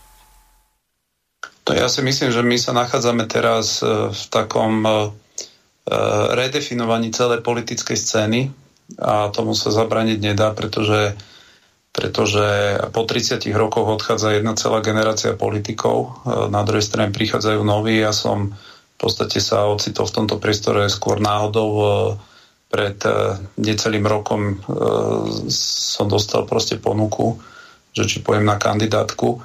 Takže som není politik, ktorý by sa roky v tomto priestore hýbal, takže svojím spôsobom sa ani tak necítim, že že by som bol eh, skostnatený v tých myšlienkach, že ja nevnímam tie, tie nazve to tak, že spory, kto proti komu čo má. Preto ja vidíte od prvého momentu, jak som aj bol v, v Národnej rade, tak ja som nevidel v tom žiaden problém sa spájať s ľuďmi, ktorí sú charakterní, ktorí, ktorí, eh, ktorým záleží na Slovensku a ktorí to aj dokázali. A svojou, svojim hlasovaním, svojou, svojou proste svojim pôsobením a, a preto ja sa s veľmi veľa ľuďmi rozprávam, veľa ľudí sa rozpráva so mňou a myslím si, že tento typ otázok, ako, ako zaznieva, tak dnes je úplne že dominantný. Tento typ otázok je úplne dominantný, že, že treba sa spájať, treba hľadať, eh, hľadať prieniky, s čím ja absolútne nie, že nemám problém, ale práve, že to uvítavam. Ale to zjednotenie vždy musí byť e, nie len e, charakteru takého, že, že dobre, tu sme a teraz sa iba účelovo spojíme na pár týždňov, na mesiac, na dva mesiace pred voľbami, oklameme ľudí a potom sa každý rozsypeme na x ďalších e, prúdov, časti a tak ďalej. Proste to musí byť životaschopné spájanie, ktoré sa naozaj uh, ad jedna spája na tom, že, že vieme, čo chceme a na druhej strane vieme, čo nechceme. A každý z tých ľudí, ktorí proste sa spomínajú, tak poprvé si musí povedať, zodpovedať otázku, či chce v politike pôsobiť a zotrvať ďalej. Ak áno, tak potom proste aké sú predstavy, aký je vzťah k Európskej únii. Hej, pretože tam máte názory napríklad od, máte ľudí, ktorí vám povedia, že, že treba odtiaľ okamžite odísť a, a vystúpiť. A keď sa tých ľudí pýtam, že prosím vás, Slovensko 95% svojej produkcie exportuje. To znamená, ak by sme mali vystúpiť z Európskej únie a dostaneme horšie clá ako štáty, ako je Maďarsko a Česko, teraz si predstavte, že vyrábate. Vyrábate práčky. Keď som bol vo Virpule, tak mi povedali, že na slovenský trh, keby len mali vyrábať v Poprade, tak za 3 dní musia odstaviť výrobu, lebo už by nemali odbyt toľko ide produkcie na Slovensku a všetok zbytok ide na trhy západnej Európy. A teraz otázka je to, že viete, ak, ak niekto povie, že, že základom národnej politiky je, je primárna vec je odísť z Európskej únie, ja mám proti Európskej únie veľké výhrady, čo sa týka ideologizácie. Európska únia nikdy nevznikla ako produkt, ktorý by mal pretlačať dekadentné ideológie a vydierať občanov finančnými zdrojmi, že nedostanete, ak neurobíte toto a tamto. Toto nikdy nebola Európska únia. Európska únia mala byť o tom, aby sa ľuďom dobre žilo, aby mohli cestovať, aby žili v bezpečí. Vidíme, že v týchto veciach Európska únia dnes zlíhava. Neviete sa dostať dnes do Rakúska, neviete sa dostať do Čech, veď dneska sú viac zavreté hranice, ako boli, ako boli pomaly v čase totality. Na druhej strane bezpečnosť je veľmi otázna. Vidíte, že, že zaprasili Európu imigrantami, len preto, že otvorili na juhu, e, proste prišli sem nie len tí, ktorí, ktorí sú ohrození na živote, ale prišlo sem množstvo ekonomických migrantov, s ktorými dnes nevedia, čo majú robiť. To znamená, toto nezvyšuje dôveru v Európsku úniu. A na druhej strane, aby toto sa riešilo, čo ale musíme riešiť, pretože, pretože v záujme všetkých národov, národných štátov by mala byť spolupráca, ktorá všetkých posúva dopredu, tak na druhej strane potom sme vlastne vydieraní nejakými úradníkmi z Bruselu, ktorí vám povedia, že dobre, ak nepríjmete homosexuálne manželstvo, nepríjete toto, tamto, adopcie, nedostanete finančné zdroje, proste to je neudržateľný model. Ale my na toto musíme nájsť odpoveď, že proste aká je naša pozícia, pretože je úplne nezodpovedné zase ľudí, ľuďom povedať iba A a nepovedať im B. A to B zase hovorí, že my sa tu nevieme vzhľadom na našu veľkosť. My sme 5 miliónový národ, my nie sme Polsko. Napríklad, keď v 2008 vypukla finančná kríza v Európe, všetky štáty padali e, ekonomicky, dokonca išli do recesie, okrem Polska, pretože Polsko malo veľký vnútorný trh a, a tie fabriky dokázali udržať tým vnútornou spotrebou produkciu, že Polska sa to tak nedotklo.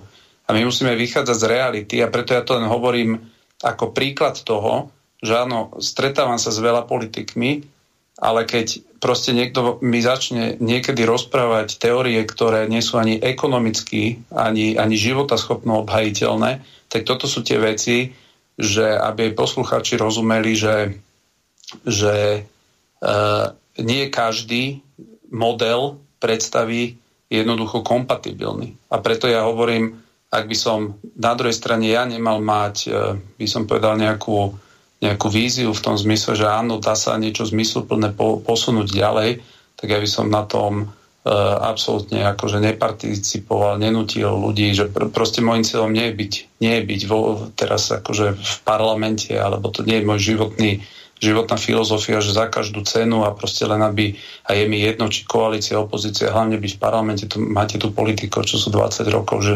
robia nič iné, len proste rozprávajú do vetra a za to berú plat. Ale ja si myslím, že teraz je naozaj tá, to obdobie, kedy musí vzniknúť silný pronárodný e, subjekt, ktorý ale je schopný Slovensko posunúť vpred, ktorý má jasnú víziu, ktorý nemá len postavenú politiku na tom, že, že pomenováva, čo je zlé. To zase ľudia vedia, čo je zlé. Na to nepotrebujete primárne ľudí, aby ste im hovorili, že Veď ľudia to vedia zo svojho života najlepšie. Že jak sa ťažko žije, kde sa zle žije, vedia to oveľa lepšie ako veľa tých politikov. Ale na druhej strane tá vláda musí byť kompetentná, tá, tá, tá strana musí mať odkaz, že vie kompetentne Slovensko správovať. Že to není len o nejakom šírení či už nenávisti alebo nejakých predsudkov, ale že naozaj vie postaviť života schopný ekonomický produkt, program, nie nejaké nejaké fantasmagorie, ktoré proste e, sa možno len dobre niekomu počúvajú, nejaké skupiny ľudí, ale ktoré znamenajú proste de facto bankrot štátu a proste toto je seriózny podľa mňa prístup, ak nejaký takýto pro, projekt proste má šancu sa ľuďom ponúknuť. Viete, by, byť sa len o to, to dokáže každý sa postaviť a teraz povedať, proste milujem Slovensko. Hej. Len to milujem Slovensko ešte znamená aj to, že dobre, ale keď dostaneš tú možnosť s tým Slovenskom niečo urobiť, tak čo s ním urobíš? Povedz 20-30 vecí, ale ktoré budú znamenať, že, že Slovensko bude mať prístup k finančným zdrojom, že, že nepríde nejakej úplnej izolácii a tak ďalej. A toto sú otázky, ktoré proste na stole sú. A preto len proste hovorím, že jedna vec je, ja verím, že veľa tých ľudí e, rozpustí svoje ega, hej, že nie každý môže byť predseda, nie každý môže byť proste líder. Hej. Proste aj to auto vždy šoferuje len jeden, to znamená, to, to, je, to je jedna tá otázka, že nie každý z tých ľudí sa môže vidieť, že, že on je ten líder a na druhej strane sa treba vedieť zjednotiť na ekonomickom, politickom programe, ktorý bude jednoznačný, ale ľuďom bude dávať istotu že je to kompetentné zoskupenie ľudí, ktoré vie zodpovedne Slovensko posunúť dopredu. Lebo to, čo robí, lebo to, čo robí nekompetentná vláda dnes, tak to vidíme. Len úmysel nestačí. Aj títo ľudia, čo sú dnes vo vláde, veľa z nich má dobrý úmysel, ale vidíte, dostali možnosť niečo urobiť a jak to dopadlo. Prečítam ďalšiu otázku, lebo máme ich dosť veľa. Pán Taraba, neverím, že dôvodom vášho odchodu z klubu LSNS bol konflikt s 20-ročným holhlavým deckom, píše e, poslucháč e, Kamil. Teraz, keď je... No, môže, už... môžem... Áno, no. ale e, no. to je dlhý e-mail, tak najskôr na toto skús odpovedať a potom prečítam tie ďalšie časti. No, no, ja som nikdy nebol členom LSNS ako strany, my sme vždy tam, ja som tam dotiahol štyri ďalšie politické strany, aby vznikla koalícia. A práve preto, pretože mojou filozofiou vždy bolo ľudí spájať. Takže to je prvá vec. Takže, takže mne, keď aj počúvam, že spájať, spájať, tak ja s týmto problém nemám. Uh-huh. A na to, aby ste videli, len, len už keď, aby ste videli, tak je najlepšie sa ísť pozrieť na tie kultúrblogy, ako pán Mazurek reagoval na tlačovú konferenciu, ktorú ja som mal s Podmanickým, mm-hmm. kde mu nadával do smerakov a neviem, do podobných e, e, označení. A vtedy ja som len jasne povedal, my sme mali podpísané memorandum o spolupráci z LSNS, kde bolo vyšpecifikovaných, myslím, 10 alebo 11 okruhov, v ktorých máme my spolupracovať a vo všetkých ostatných máme autonómiu. Mm-hmm. A, to, a to, že že Mazurek som presvedčený o tom, že robil na tom, aby oslabil už dnes klub SNS, tak ja si myslím, že už dnes potom, jak on odišiel, tak uh, mi to je oveľa jasnejšie. Ja som presvedčený o tom, že, o tom, že chcú založiť vlastnú stranu, už vtedy rozmýšľali oni samotní. Mm-hmm. Poslucháč Kamil ďalej píše. Teraz, keď sa už strana pánovi Kotlebovi rozpadla, môžete prosím povedať niečo viac o tom, čo sa vtedy stalo? Ak by vám totiž skutočne stačilo tak málo na rozbitie spojeneckej skupiny, mohlo byť sa vám to v budúcnosti e, negatívne mohlo by to v budúcnosti negatívne pôsobiť na vytvorenie potenciálnej koalície s účasťou KDŽP. A ďakujem, bude počúvať, e, píše poslucháč Kamil, takže skús na toto reagovať, e, že ako to vlastne bude, e, lebo neviem, či je to volič LSNS, e, lebo veľa to nesie ťažko, dokonca ako no, zradu a tak ďalej. Pozrite, máme myslím len dve minúty. Ja na toto presne odpoviem len, aby som dokreslil ten celý príbeh, ktorý teraz počúvame, prečo akože oni odišli z LSNS. Oni vraj odišli preto, lebo boli prijaté bez ich vedomia nejaké stanovy a a nenapadli, nenapadli schvalovanie tých stánov na ministerstve vnútra. Takže keby tie stanovy boli nejaký problém pre dámy a páni, ktorí odišli, tak im nič nebranilo poslať list na ministerstvo vnútra a povedať, v momente tieto stanovy neboli prijaté uh, v súlade, či už so zákonmi, alebo, alebo so stanovami ich vlastnej strany. Oni to neurobili, to, čo čítam. Oni, oni sa o tom dozvedeli že to prešlo a nechali to zavkladovať na ministerstvo vnútra a potom po- povedali, že oni odchádzajú. Mm. Viete, a te, tomuto príbehu ja neverím. Ja tomuto príbehu neverím, pretože som uh, približne bol zorientovaný, ako to tam funguje. Ja som vždy vnímal, že jedno krídlo je tam Marian Kotleba a druhé krídlo sú títo páni, ktorí odišli. A bolo to tam dlhodobé a to, že uh, ja som sa snažil ich vymaniť z nejakej izolácie a urobil som, e, pretože ja som akceptovaný človek v tom parlamente. Ja som dostal aj, po, aj teraz som dostal výzvu od Pelegriniho, nech tam dáme ľudí a tak ďalej. Ja viem obhajovať svoje kresťanské národné princípy bez toho, aby som musel na niekoho nadávať. Takže ja nemusím dnes natáčať videa, ako natočil Mazore, kde sa ospravedlňuje, že on už nebude tým, kým bol. Ale, ale útočiť na ľudí, ako to vtedy on robil a hejtovať ľudí proti e, či už Janovi Podmanickému, ktorý bol absolútne na strane ochrany života. On je ten, ktorý presadil ochranu manželstva muža a ženy v ústave. A hejtovať proti týmto ľuďom, tak oni si to nezaslúžili. A keď som bol postavený pred to, že oni mi majú schvalovať, s kým ja môžem a nemôžem sa stretávať, tak ja som vedel, že toto nie, toto nie je pozícia Mariana Kotlebu ani nebola. Ja som kvôli Mar- ja s Marianom Kotlebom som žiaden spor nemal, ale nie nejaký pán Mazurek nebude určovať, s kým ja môžem a nemôžem v parlamente sa stretávať. A to je celé. Ja som svojprávny človek a takým vždy aj zostanem. Ja som nešiel do politiky preto, aby zrazu som tam e, počúval názory, ako vy hovoríte teraz, e, 25-ročného človeka. To, že akým spôsobom oni odišli tak to presne vypoveda. Oni podpísali vraj záväzok, že vrátia mandát. Ja som nič také, nám takéto ani si nedovolili dať podpísať, lebo my sme není členovi LSNS, nikdy sme neboli. Ale teraz sa pýtam, prečo to nenaplňa, keď si tak držia, sa držia toho, že oni, oni proste vždy stoja na, svoj, na strane svojho... Tomáš, máme ďalšieho poslucháča. Pán poslucháč, stiš, stište si rádio a môžete hovoriť. Nech Už sa je. páči. No, dobrý večer, zdravím pána Tarabu, zdravím e, pána moderátora. E, viete čo, ja mám iba také malé pripomienky, ináč teda v podstate veľmi súhlasím s pánom poslancom. Ale čo sa týka toho vystúpenia Slovenska z EÚ, ono by to podľa mňa nebolo až také tragické. Sice je pravda, že máme 90% exportu, ale väčšinou ten export to sú, to sú produkty, ktoré si tu vyrábajú investori a to je ich problém alebo ich záležitosť, aby si to umiestnili na svojom trhu. Čo sa týka tých e, cieľ, tak je to ešte EFTA, to znamená, keď sme vystúpili z Európskej únie, tak môže byť v EFTE, tam je Švajčiarsko a ešte niektoré ďalšie krajiny a tam je takisto bezcolná, bezcolná zóna medzi Európskou úniou a medzi touto EFTou. No a, no a to je v podstate ešte, ešte som mal čo na mysli. No, Možno, myslím, že si tak... Eh, spomeniete, eh, Tomáš, eh, môžeš odpovedať a pán Taraba, pán no, poslucháč ostane ešte za chvíľu na linke a ak si spomenie, tak sa ťa spýta. Nech sa páči, Tomáš.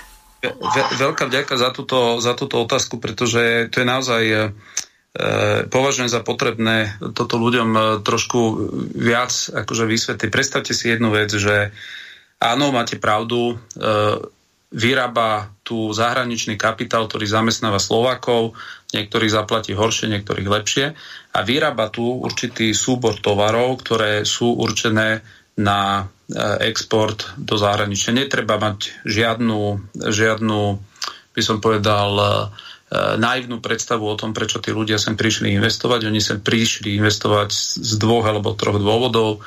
Primárne nízke mzdy, že tu boli, to znamená, chceli mať čo najväčšiu maržu zisku, lebo samozrejme, keď vyrábate pri nižších mzdách a predávate za tú pôvodnú vyššiu cenu niekde na západe, máte väčšiu mieru zisku, to je poprvé.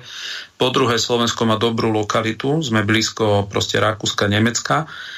No a, no a, to, čo, no a to, čo je problém je, že, lebo ja som pôsobil v tejto oblasti e, zahraničných investorov, to, čo problém je, že jednoducho v momente, keď tí investori získajú nižšiu maržu a to sa docieli napríklad tým, že Brusel nám povie, že v poriadku môžete byť mimo Európskej únie, ale budete musieť platiť vyššie clá. A Brusel to urobí, viete prečo? Lebo Brit, Brexit, keď odchádzajú Briti, to je prvý veľký, nazvime to kopanec, do tej e, globalistickej predstavy, že všetci chcú byť v Európskej únii keď začne vystupovať druhá, tretia, štvrtá krajina, tak oni budú každú jednu krajinu viac a viac trestať za to, že opúšťajú Európsku úniu. A trestať ju budú dvomi spôsobmi. Prvým, že napríklad my, keď sme vstupovali do Európskej únie, tak sme si ešte dokázali vyrokovať veci, že sme nemuseli prijať zákony, ktoré už dnes štáty, ktoré chcú vstúpiť do Európskej únie, prijať musia. To znamená, tí, ktorí dnes idú vstúpiť do Európskej únie, musia napríklad prijať e, zákony o manželstve, ktoré my dnes pri, proste na Slovensku prijaté nemáme. A vidíme, ako sa správa Európska únia, za čo ju strašne kritizuje, napríklad voči africkým krajinám, kde ich vyslovene vydiera. A chcete nejakú dohodu obchodnú s Európskou úniou, dajú im zoznam zákonov v morálnej oblasti a tak ďalej. To tak neprimete, nemáme sa o čom baviť toto dnes aplikujú na štáty Balkánu. To znamená, my keby sme vystúpili, my by sme museli s Európskou úniou si vyjednať úplne nové podmienky vzťahu Európska únia Slovensko. Museli by sme proste prejsť tým, čím si prešli Briti, lenže Briti sú oveľa, oveľa väčší trh, majú tam Európania oveľa, oveľa viac investícií, preto ešte Briti uhrali pre nich na môj pomer veľmi solidnú dohodu s Európskou úniou, pretože Európska únia podľa mňa mala byť voči Britom oveľa, oveľa tvrdšia. Lenže nemohla byť eh, z toho dôvodu, že v Bank of England tak je hromada nielen slovenského, ale aj eh, nemeckého a iných eh, štátov zlata a z toho dôvodu oni v podstate držia týchto v šachu. Čiže nemôžu veľmi vyskakovať proti Británii, ale máme ešte poslucháča na telefóne, takže pokiaľ máte že ste si spomenuli a máte otázku na pána Tarabu, tak môžete ju položiť. Áno, no tak ja som ešte mal na mysli to, že tá EFTA e, takisto má dohodu medzi Európskou úniou a o, bezcelnej zóne. To znamená, že tam by tie cela sa takisto neplatili. Ale keby prípadne dáme tomu nejaký ten investor si to zmyslel, že proste, že, že nás potrestajú, pretože skutočne pravda Slovensku je e, oboc menšia ekonomika než, než Británia. To znamená, že tam by tie vyjednávacie pozície sme mali trošku slabšie, to, to je jasné. Takže v tom, v tom prípade dajme tomu, že by sa nám, samozrejme, že tieto, e, títo investori, ktorí sú u nás, tak my z toho máme fakticky dosť málo, pretože tie zisky a dane a tak ďalej sa platia všetko v Nemecku a v tých ich krajinách investoroch. My máme akurát z toho jedine to, že, že nám platia tých, e, tých zamestnancov, ktorí sú tu platení teda pomerne veľmi nízkymi mzdami za ktoré by proste na západe sa tak e, e, nikde také zisky by sa nedocielili, ako oni docielujú teraz tu u nás. Ale zase by sme mali tú výhodu, že tí, títo by prešli potom do polnohospodárstva, ak ste spomínali, že to Polsko, to má pomerne veľmi rozsiahle polnohospodárstvo a nedováža toľko potravín, ako má respektíve naopak ešte ich vyváža. Hej. Čiže by sme sa dostali do pozície, že by sme boli sebestační, by bolo treba túto transformáciu potom spraviť. No a ja si myslím, že by sa to, samozrejme, že sa to musí robiť uvážené, musí sa to robiť premyslené a, a tak, aby tie straty boli najmenšie, ale e, jednoducho zotrvávať v Európskej únii, podľa mňa neviem, či má zmysel, pretože e, tak, jak to postupuje, tak, e, ale to by bolo ináč najlepšie, tento systém, keby sa to rozpadlo kolektívne, viete, potom by neboli e, treba všelijaké tieto ďalšie následné e, sankcie a tak ďalej, pretože si viem takisto predstaviť, že my ani v podstate nepoznáme všetky tieto právne dokumenty, ktoré nás viažú k Európskej únii a že by na nás museli, mohli vyťahnuť všelijaké paragrafy, ktoré by proste mali za následok, že by nám že by nás žiadali niečo platiť, to znamená ako niečo splácať. Lebo my sme ako poberači tých e, dotácií, i keď o tom by sa dalo diskutovať, či, či je to plus alebo mínus, než to Británia tá bola čistým plácom, to znamená, že tam to neprichádzalo do úvahy. Mm-hmm. Takže treba, treba to proste komplexne zobrať, hej, tak by to bolo pre Slovensko výhodné. Mm-hmm. Ja, ja, ja vám k tomuto ešte dám také dva len uh, také komenty, že uh, prvá vec, čo si treba povedať, že všetky tieto štáty, ktoré nie sú v Európskej únie, ale majú dohodu o exporte na trhy Európskej únie, tak oni musia normálne platiť, ak to povieme úplne takým vulgárnym slovníkom, výpalné. Norsko, Švajčiarsko, e, možno ste počuli na Slovensku tzv. norské fondy, dajte si to do vyhľadávania. Norské fondy, to sú peniaze, ktoré posiela norská vláda na Slovensko a takto ich musí posielať do každého jedného členského štátu Európskej únie.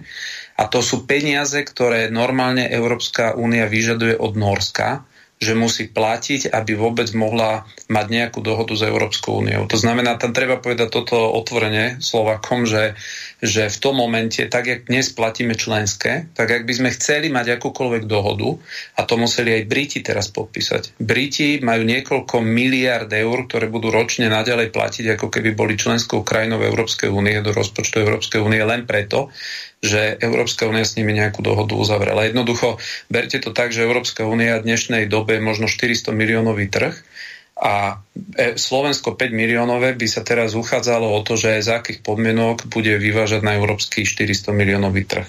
To znamená jasne, že pre nás je to kľúčová vec, ale pre Európsku úniu tu kľúčová vec nie je. Takže, takže my sa tam dostaneme do extrémne oslabenej pozície v tých rokovaniach a výsledok toho dnes nevie nikto, príčetný nevie Slovakom nikto zaručiť, aký by bol výsledok. Či nás cieľene potrestajú, lebo si povedia, ukážeme na tom kresťanskom slovenskom národe, že na nich to, na nich to budeme uplatňovať, aby všetci si to rozmysleli, či chcú ujsť alebo nie. A preto preto, no a druhá vec, čo hovoríte tu EFTU, e, to je prvá vec, že musíte tam platiť. Po druhé, EFTA, to je, to je maličký trh. Hej. Keď si rátate Švajčiarsko a podobne, to, sú, to nie sú e, krajiny, do ktorých my primárne exportujeme. Naše exportné krajiny sú primárne nemecký trh, francúzsky trh a aj dnes Británia.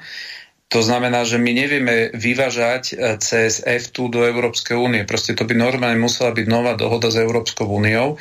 A ja tuto varujem, že keď ja vidím, aký napríklad aj ten LGBTI lobbying je v Bruseli, tak jednoducho verte tomu, že Brusel by nám najskôr nadiktoval, že v poriadku, ale musíte splniť tieto, poprímať tieto zákony, ktoré dnes na Slovensku, opakujem, neplatia len preto, lebo my v tomto sme si vyrokovali pri vstupe určitý typ ako, ako by som povedal, no, autonómnosti.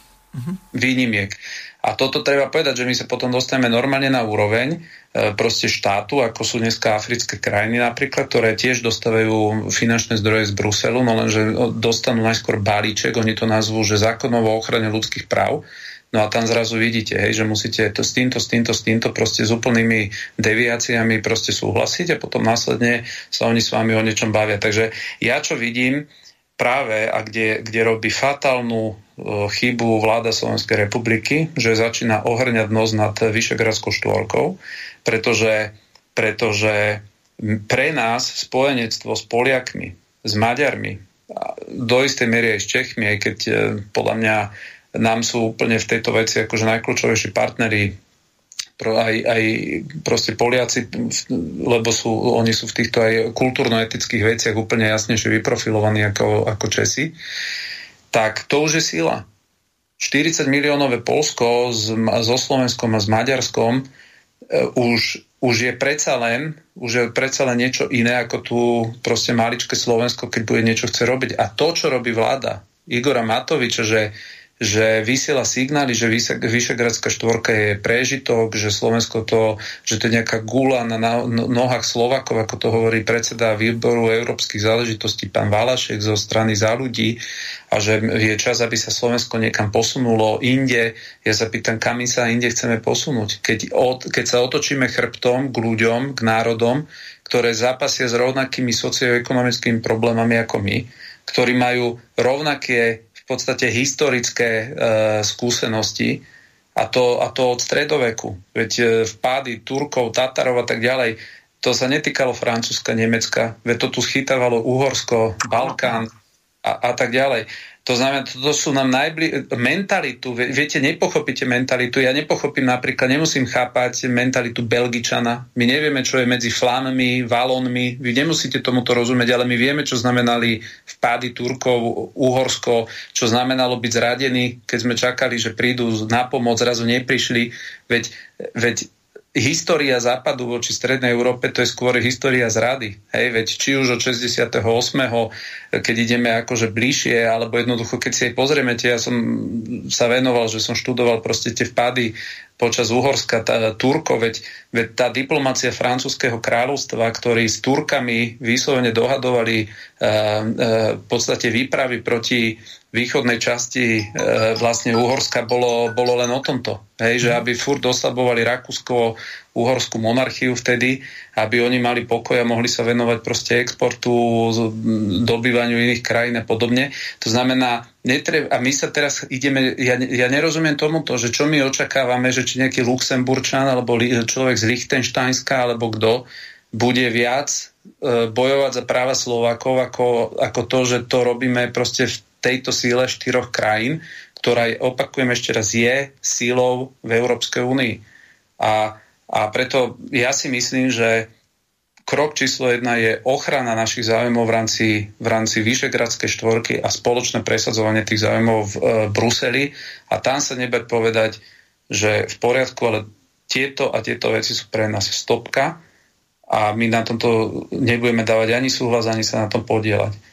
A je v záujme Nemcov, aby Poliaci v Európskej únii boli, aj, aj kvôli histórii a tak ďalej. A pokiaľ my budeme blízko Polska v tejto veci, tak náš hlas je nepomerne silnejší, ako keď budeme niekde štekať e, osamotený a tvariť sa, že nám je bližší nejaký Valón alebo Luxemburčan alebo neviem kto. Všetci sme Európania, ale netreba mať rúžové okuliare. Hej, oni majú vlastné záujmy a my musíme vedieť obajť svoju kultúrnu identitu v Európskej únii. Takže, takže ja vidím, e, možno, možno by sa ľahšie rozprávalo, že áno, poďme, vystupme, možno je to možno to znie tak akože burlivejšie, len, len viete, ja som s veľa týmito zahraničnými investormi pracoval. E, videl som veľa veľkých projektov, ktoré na Slovensku aj skončili a približne viem, ako vyzerajú ich biznis plány, e, čo sa týka, tu sú fabriky niektoré, ktoré sa vedia zbaliť za 3, 4, 5 mesiacov. Mm-hmm. A áno, zi, e, e, otázka, kde sa zdaňujú zisky, viete, zisky sa zdaňujú v Európskej únii tam, kde tá firma platí najnižšie dane. Mm-hmm. To znamená, našim cieľom a národným, by som povedal, strategickým záujmom by malo byť, aby sa na Slovensku či občania, ale aj firmy platili nižšie dane, ako sa platí v iných krajinách Európskej únie. A v tom momente, v tom momente, pretože tá legislatíva hovorí tak, že, že proste vy ste, tie, tie, tie korporácie sú zdaňované e, v tom mieste e, Európskej únie, kde proste majú sídlo. A v momente, ak Slovensko by malo nižšie dane, ako má Nemecko, tak neexistuje najmenší dôvod, prečo tie firmy v, isté, v istom e, proste pomere by si aj nezačali meniť sídla napríklad na Slovensku a boli by zdaňované na Slovensku. So všetkým, čo k tomu patrí. Viete, len to, preto ja hovorím, a toto aj v parlamente opakujem zase znova, aj, aj ministrom a podobne, vy ste urobili kardinálnu chybu, že tieto miliardy, keby ste narobili tieto deficity, čo ste narobili, tak v poriadku. Ale keby ste tie miliardy využili na znižovanie daní, pretože my by sme z toho získali neskutočne pozitívne efekty. Poprvé, ľudia by mali viac peňazí v penaženke, lebo by boli menej zdaňovaní a prišiel by príliv firiem, daňový príliv firiem. Lebo áno, posluchač má úplne pravdu. Jedna vec je, že dnes my máme najväčší príjem z toho, že tí ľudia sú len zamestnaní a platia zo svojich miest nejaké dane. To máme. Ale dane platia zamestnanci, ale tí zamestnávateľia nezdaňujú primárne tie zisky na Slovensku pretože sa používajú všelijaké operácie, to sú transferové oceňovania a tak ďalej, že vlastne oni vedia rôznymi účtovnými operáciami prenašať tie zisky do tých krajín Európskej únie, kde tie dane sú proste najnižšie. A, a toto proste, viete, keby sme dnes boli, že máme 7 miliardový deficit, ale ten by bol následkom toho, že je to výpadok príjmov štátu, v oblasti znižovania daní, tak si poviem, že to sú dobre investované peniaze, pretože to sa naštartuje. Tie peniaze sa začnú vrácať, pretože tu začnú pribúdať e, firmy, ktoré budú tu zdaňované, aj konečne na konci tu zdaňované. No a lenže toto sa neudialo. To znamená, že, že takto vie byť Slovensko. Proste moja vízia je, že by Slovensko malo byť, nech je ekonomicky, jak Luxembursko, jak Liechtenstein, Veď ja si myslím, že to není v, konfronta- v nejakom protiklade s tým, že sme, že sme, že milujeme Slovensko, sme pronárodní, ale to neznamená, že Slovensko by nemalo snívať o tom, že budeme úplne najúspešnejšia krajina Európskej únie, aj čo do blahobytu a tak ďalej. A, a to nemusí byť, že otázka generácií. Veď si pozrite po druhej svetovej vojne, jak sa nakopli krajiny ako Nemecko, Hej, to proste boli eh, Erhard v 50. rokoch, kancelár Adenauer a tak ďalej, keď začali spúšťať eh, reformu Nemecka, Nemecko sa do 60. rokov stalo lídrom v podstate v západnej Európe. Samozrejme, že tam boli dotácie a neviem čo všetko, Marshallov plán a podobne, ale, ale proste sú krajiny, ktoré sú úspešnými príbehmi a potom sú krajiny, ktoré nie sú úspešnými príbehmi. Hej? Keď sa pozriete juh Európy, ako vyzerá. No a a preto to obdobie, keď sa aj teda rozprávame, že, že je dobre zjednocovať síly a tak ďalej, tak toto sú tie otázky, na ktoré treba vedieť mať odpovede. Hej, že, že kto má akú predstavu a víziu, pretože uh, ja si myslím, že už nestačí len hovoriť, že som národná síla, lebo viem sa byť dopres. Proste my musíme vedieť, byť schopní ukázať kompetentnosť v riadení Slovenska. No, Dobre. Pán Tomáš, nech sa páči. Nech sa páči. No, e, takto, že čo sa týka V4, pán Taraba, tak je tam ozvena, nevadí. tak e, to 100% podpisujem. Áno, Slovensko spôsobí skôr ako klin v V4 a malo by to čím skôr zmeniť.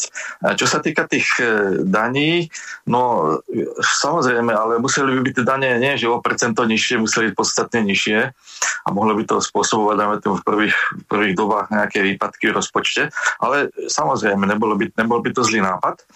No a čo sa týka ešte tej Európskej únie. No totiž to my máme ešte jeden handicap, totiž to my keď tu máme HDP, ktoré je stvorené 66% zahraničnými investormi, teda dve tretiny, tak my platíme z tohoto HDP, ktoré by, ktoré by bolo dajme tu v Nemecku alebo vo Francúzsku, my platíme z tohoto do Európskej únie, do Bruselu ako z HDP proste podiel, hej. To znamená, my de facto platíme to HDP, ktoré by platili Nemci, platíme za nich. Hej? A to sa platí nielen teda, dajme tam do, tej, do toho Bruselu, to sa platí ešte zbrojenie, teraz sa to zvyšuje na tých 2%, alebo teda by to chceli zvyšovať na tých 2% Spojené štáty americké. A, a ešte ďalšie veci do do OSN, do VHO a tak ďalej. To znamená, tam by sa takisto ušetrilo dosť peňazí. To si nikto neuvedomuje a malo by sa to zarátať, aby sa proste skutočne vyčíslilo jaký je čistý príspevok Bruselu a či vôbec, či vôbec nejaký je. Mhm. Dobre, fajn, takže asi takto. My vám eh, tiež Ďakujem veľmi pekne ďakujeme. Eh, do počutia. No, no Tomáš, eh, máme niekoľko e-mailov a slabých 8 minút do konca. Pán Taraba, hovoríte veľmi pekne o spájaní. Dobre sa počúva aj kritika na tých, čo rozdrobujú národnú scénu ale prosím, otvorte si slovník a naštudujte si pojem pokritectvo. Mám z vás veľmi zmiešaný pocit. Na jednej strane máte dokonalý verbálny prejav. V teatrojke ste boli jednoznačne najlepší. Inteligencia vám tiež nechýba, ale za svoj krátky politický život ste urobili zo pár veľmi diskutabilných krokov, a rozhodnutí. Toľko môj názor. Ďakuje Peter. Takže Tomáš, e, môžeš e, na to reagovať a pokiaľ ešte poslucháč nejaký bude mať záujem, tak e, ešte jeden telefonát môžeme zobrať.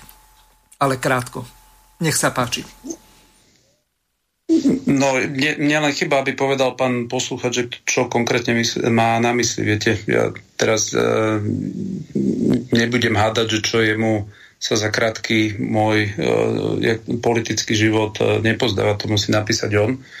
A potom by som sa vedel presne k tomu vyjadriť, ale, uh-huh. ale ne, neviem, akože teraz e, ja nebudem hádať, keď ja nemám vôbec nejak pocit, Neviem, že... čo poslucháč Peter tým myslel, pokiaľ ešte stihne, nech napíše alebo zavola. A ďalší poslucháč Andrej píše, zdravím, viacerí e, koaliční poslucháči sa nechali, pardon, viacerí koaliční poslanci sa nechali počuť, že keby bolo referendum, tak výsledok odignorujú. Čo potom?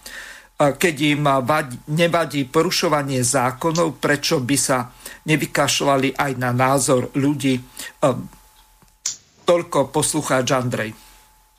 Ako je to vlastne s tou záväznosťou toho referenda? No, takto. Jasne, že musíme upresniť, eh, že referendum eh, má byť záväzné. E, výsledok referenda sa automaticky publikuje v, v zbierke zákonov. To znamená, to je dnešný právny stav. To znamená, že ak by stála otázka, že či ľudia sú za to, aby v niektorý deň konkrétny bolo e, konanie volieb, tak e, výsledok referenda sa v tomto duchu publikuje. Na druhej strane ústava hovorí, že, že voľby vyhlasuje predseda parlamentu, to znamená, že by predseda parlamentu musel potvrdiť, takže ja tam nerozumiem vôbec, e, ne, nepovažujem tú situáciu aj s ľuďmi, s ktorými som komunikoval za takú, že by parlament sa tak niečo mal vyjadrovať. Mm. A to, že by si Boris Kolár dovolil nepodpísať konanie volieb, ak by to referendum bolo úspešné, tak tomu ja osobne nechcem veriť, lebo to už by naozaj dokázali iba nejaký politický dobrodruh. Nehovorím, že tých ľudí dosť na scéne nie je takýchto dobrodruhov. Evidujem, že sa viacerí vyjadrili že sa viacerí vyjadrili v tom duchu, že by to nerešpektovali, to hovorí o ich kultúrnej výbave a politickej výbave, lebo ja si neviem, v politike predstaviť, že človek dokáže ignorovať rozhodnutie viac ako polovici národa. A to je, to je, to je nielen, že polovica národa. Prosím vás, to je na Slovensku 70% ľudí chodí k voľbám a zbytok nechodí ani len k voľbám. To znamená, ak 70% ľudí sa zaujíma o politiku a 50 ľudí z celého národa by prišlo k referendu, to znamená, to je skoro, no, narýchlo povedzme, je to 80% z tých, čo chodia k voľbám. Veď to sa nedá ignorovať. To je taká masa, aj, aj to referendum, keby skončilo, že len 40% tam príde, tak stále tých 40% je viac uh, ako z celého národa, ako tých možno 65% alebo tak, ktoré v priemere chodievajú k voľbám na Slovensku. To je, to teda, bolo, by to, bolo by to obrovské percento z tých ľudí, ktorí chodia to, k, tomu, k tomu k volebnému aktu. A to každý, kto toto číta, tak vie to čítať.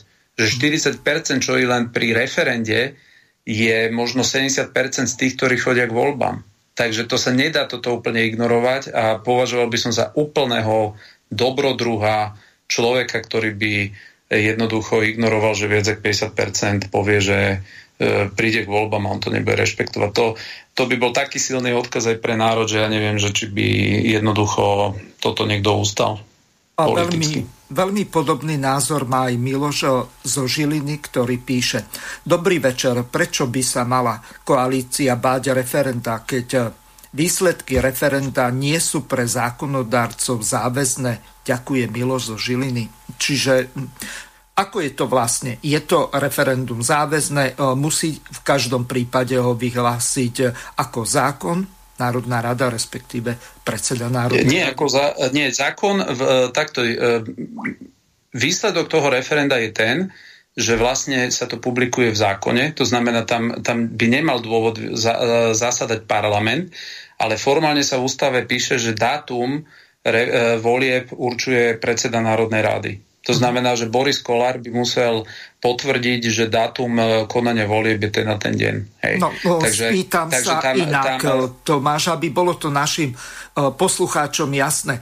Podľa článku 72 je jediným zákonodárnym a ústavodárnym orgánom Národná rada Slovenskej republiky, aj keď podľa článku 30 a článku 2 je v podstate možné e, buď priamo alebo cez volebných e, zástupcov meniť e, zákony, lenže zás ten článok 72 to obmedzuje. Zrejme na to narážajú naši poslucháči, tak to by bolo dobre ešte vysvetliť. Máme už len 1,5 minúty. Pozrite, tam sa bijú dve veci. Jedna vec je, že, e, lebo inak by nemalo žiaden zmysel robiť referendum, výsledky referenda sa publikujú v zbierke zákonov. A najbližšie tri roky Národná rada, myslím tri roky, je to nemôže o tých zákonoch hlasovať, to znamená zrušiť ich. Takže to je, to, je, to, je, to je výsledok, ktorý je z referenda. Na druhej strane ústava hovorí spôsob, akým sa vyhlasujú na Slovensku voľby a tie voľby sa vyhlasujú vlastne, ak pre, ak sa skončí volebné obdobie, tak sa určujú tak, že predseda Národnej rady povie den, vyhlasí deň konania volieb. To znamená, v tomto prípade, ak by bolo úspešné referendum s konkrétnou otázkou na konkrétny deň, povedzme, alebo tá otázka by znela, súhlasíte s tým, aby predseda parlamentu vyhlasil e, e, povedzme deň konania volieb najneskôr povedzme 3 mesiace od pravoplatnú od e, úspešného referenda, tak jednoducho tá otázka už by bola len o tom, že Boris Kolár by mal konať. Ak by ho nekonal, tak áno, nerešpektoval by výsledok tých volieb, ale ja hovorím z môjho odhadu, ktorý mám iba subjektívny pocit, Boris Kolár by tejto veci podľa môjho názoru bol úplný dobrodruh, keby nekonal. Čo sa týka, ak položíte o, otázku typu, ste za to. Uh-huh. Ďakujem pekne.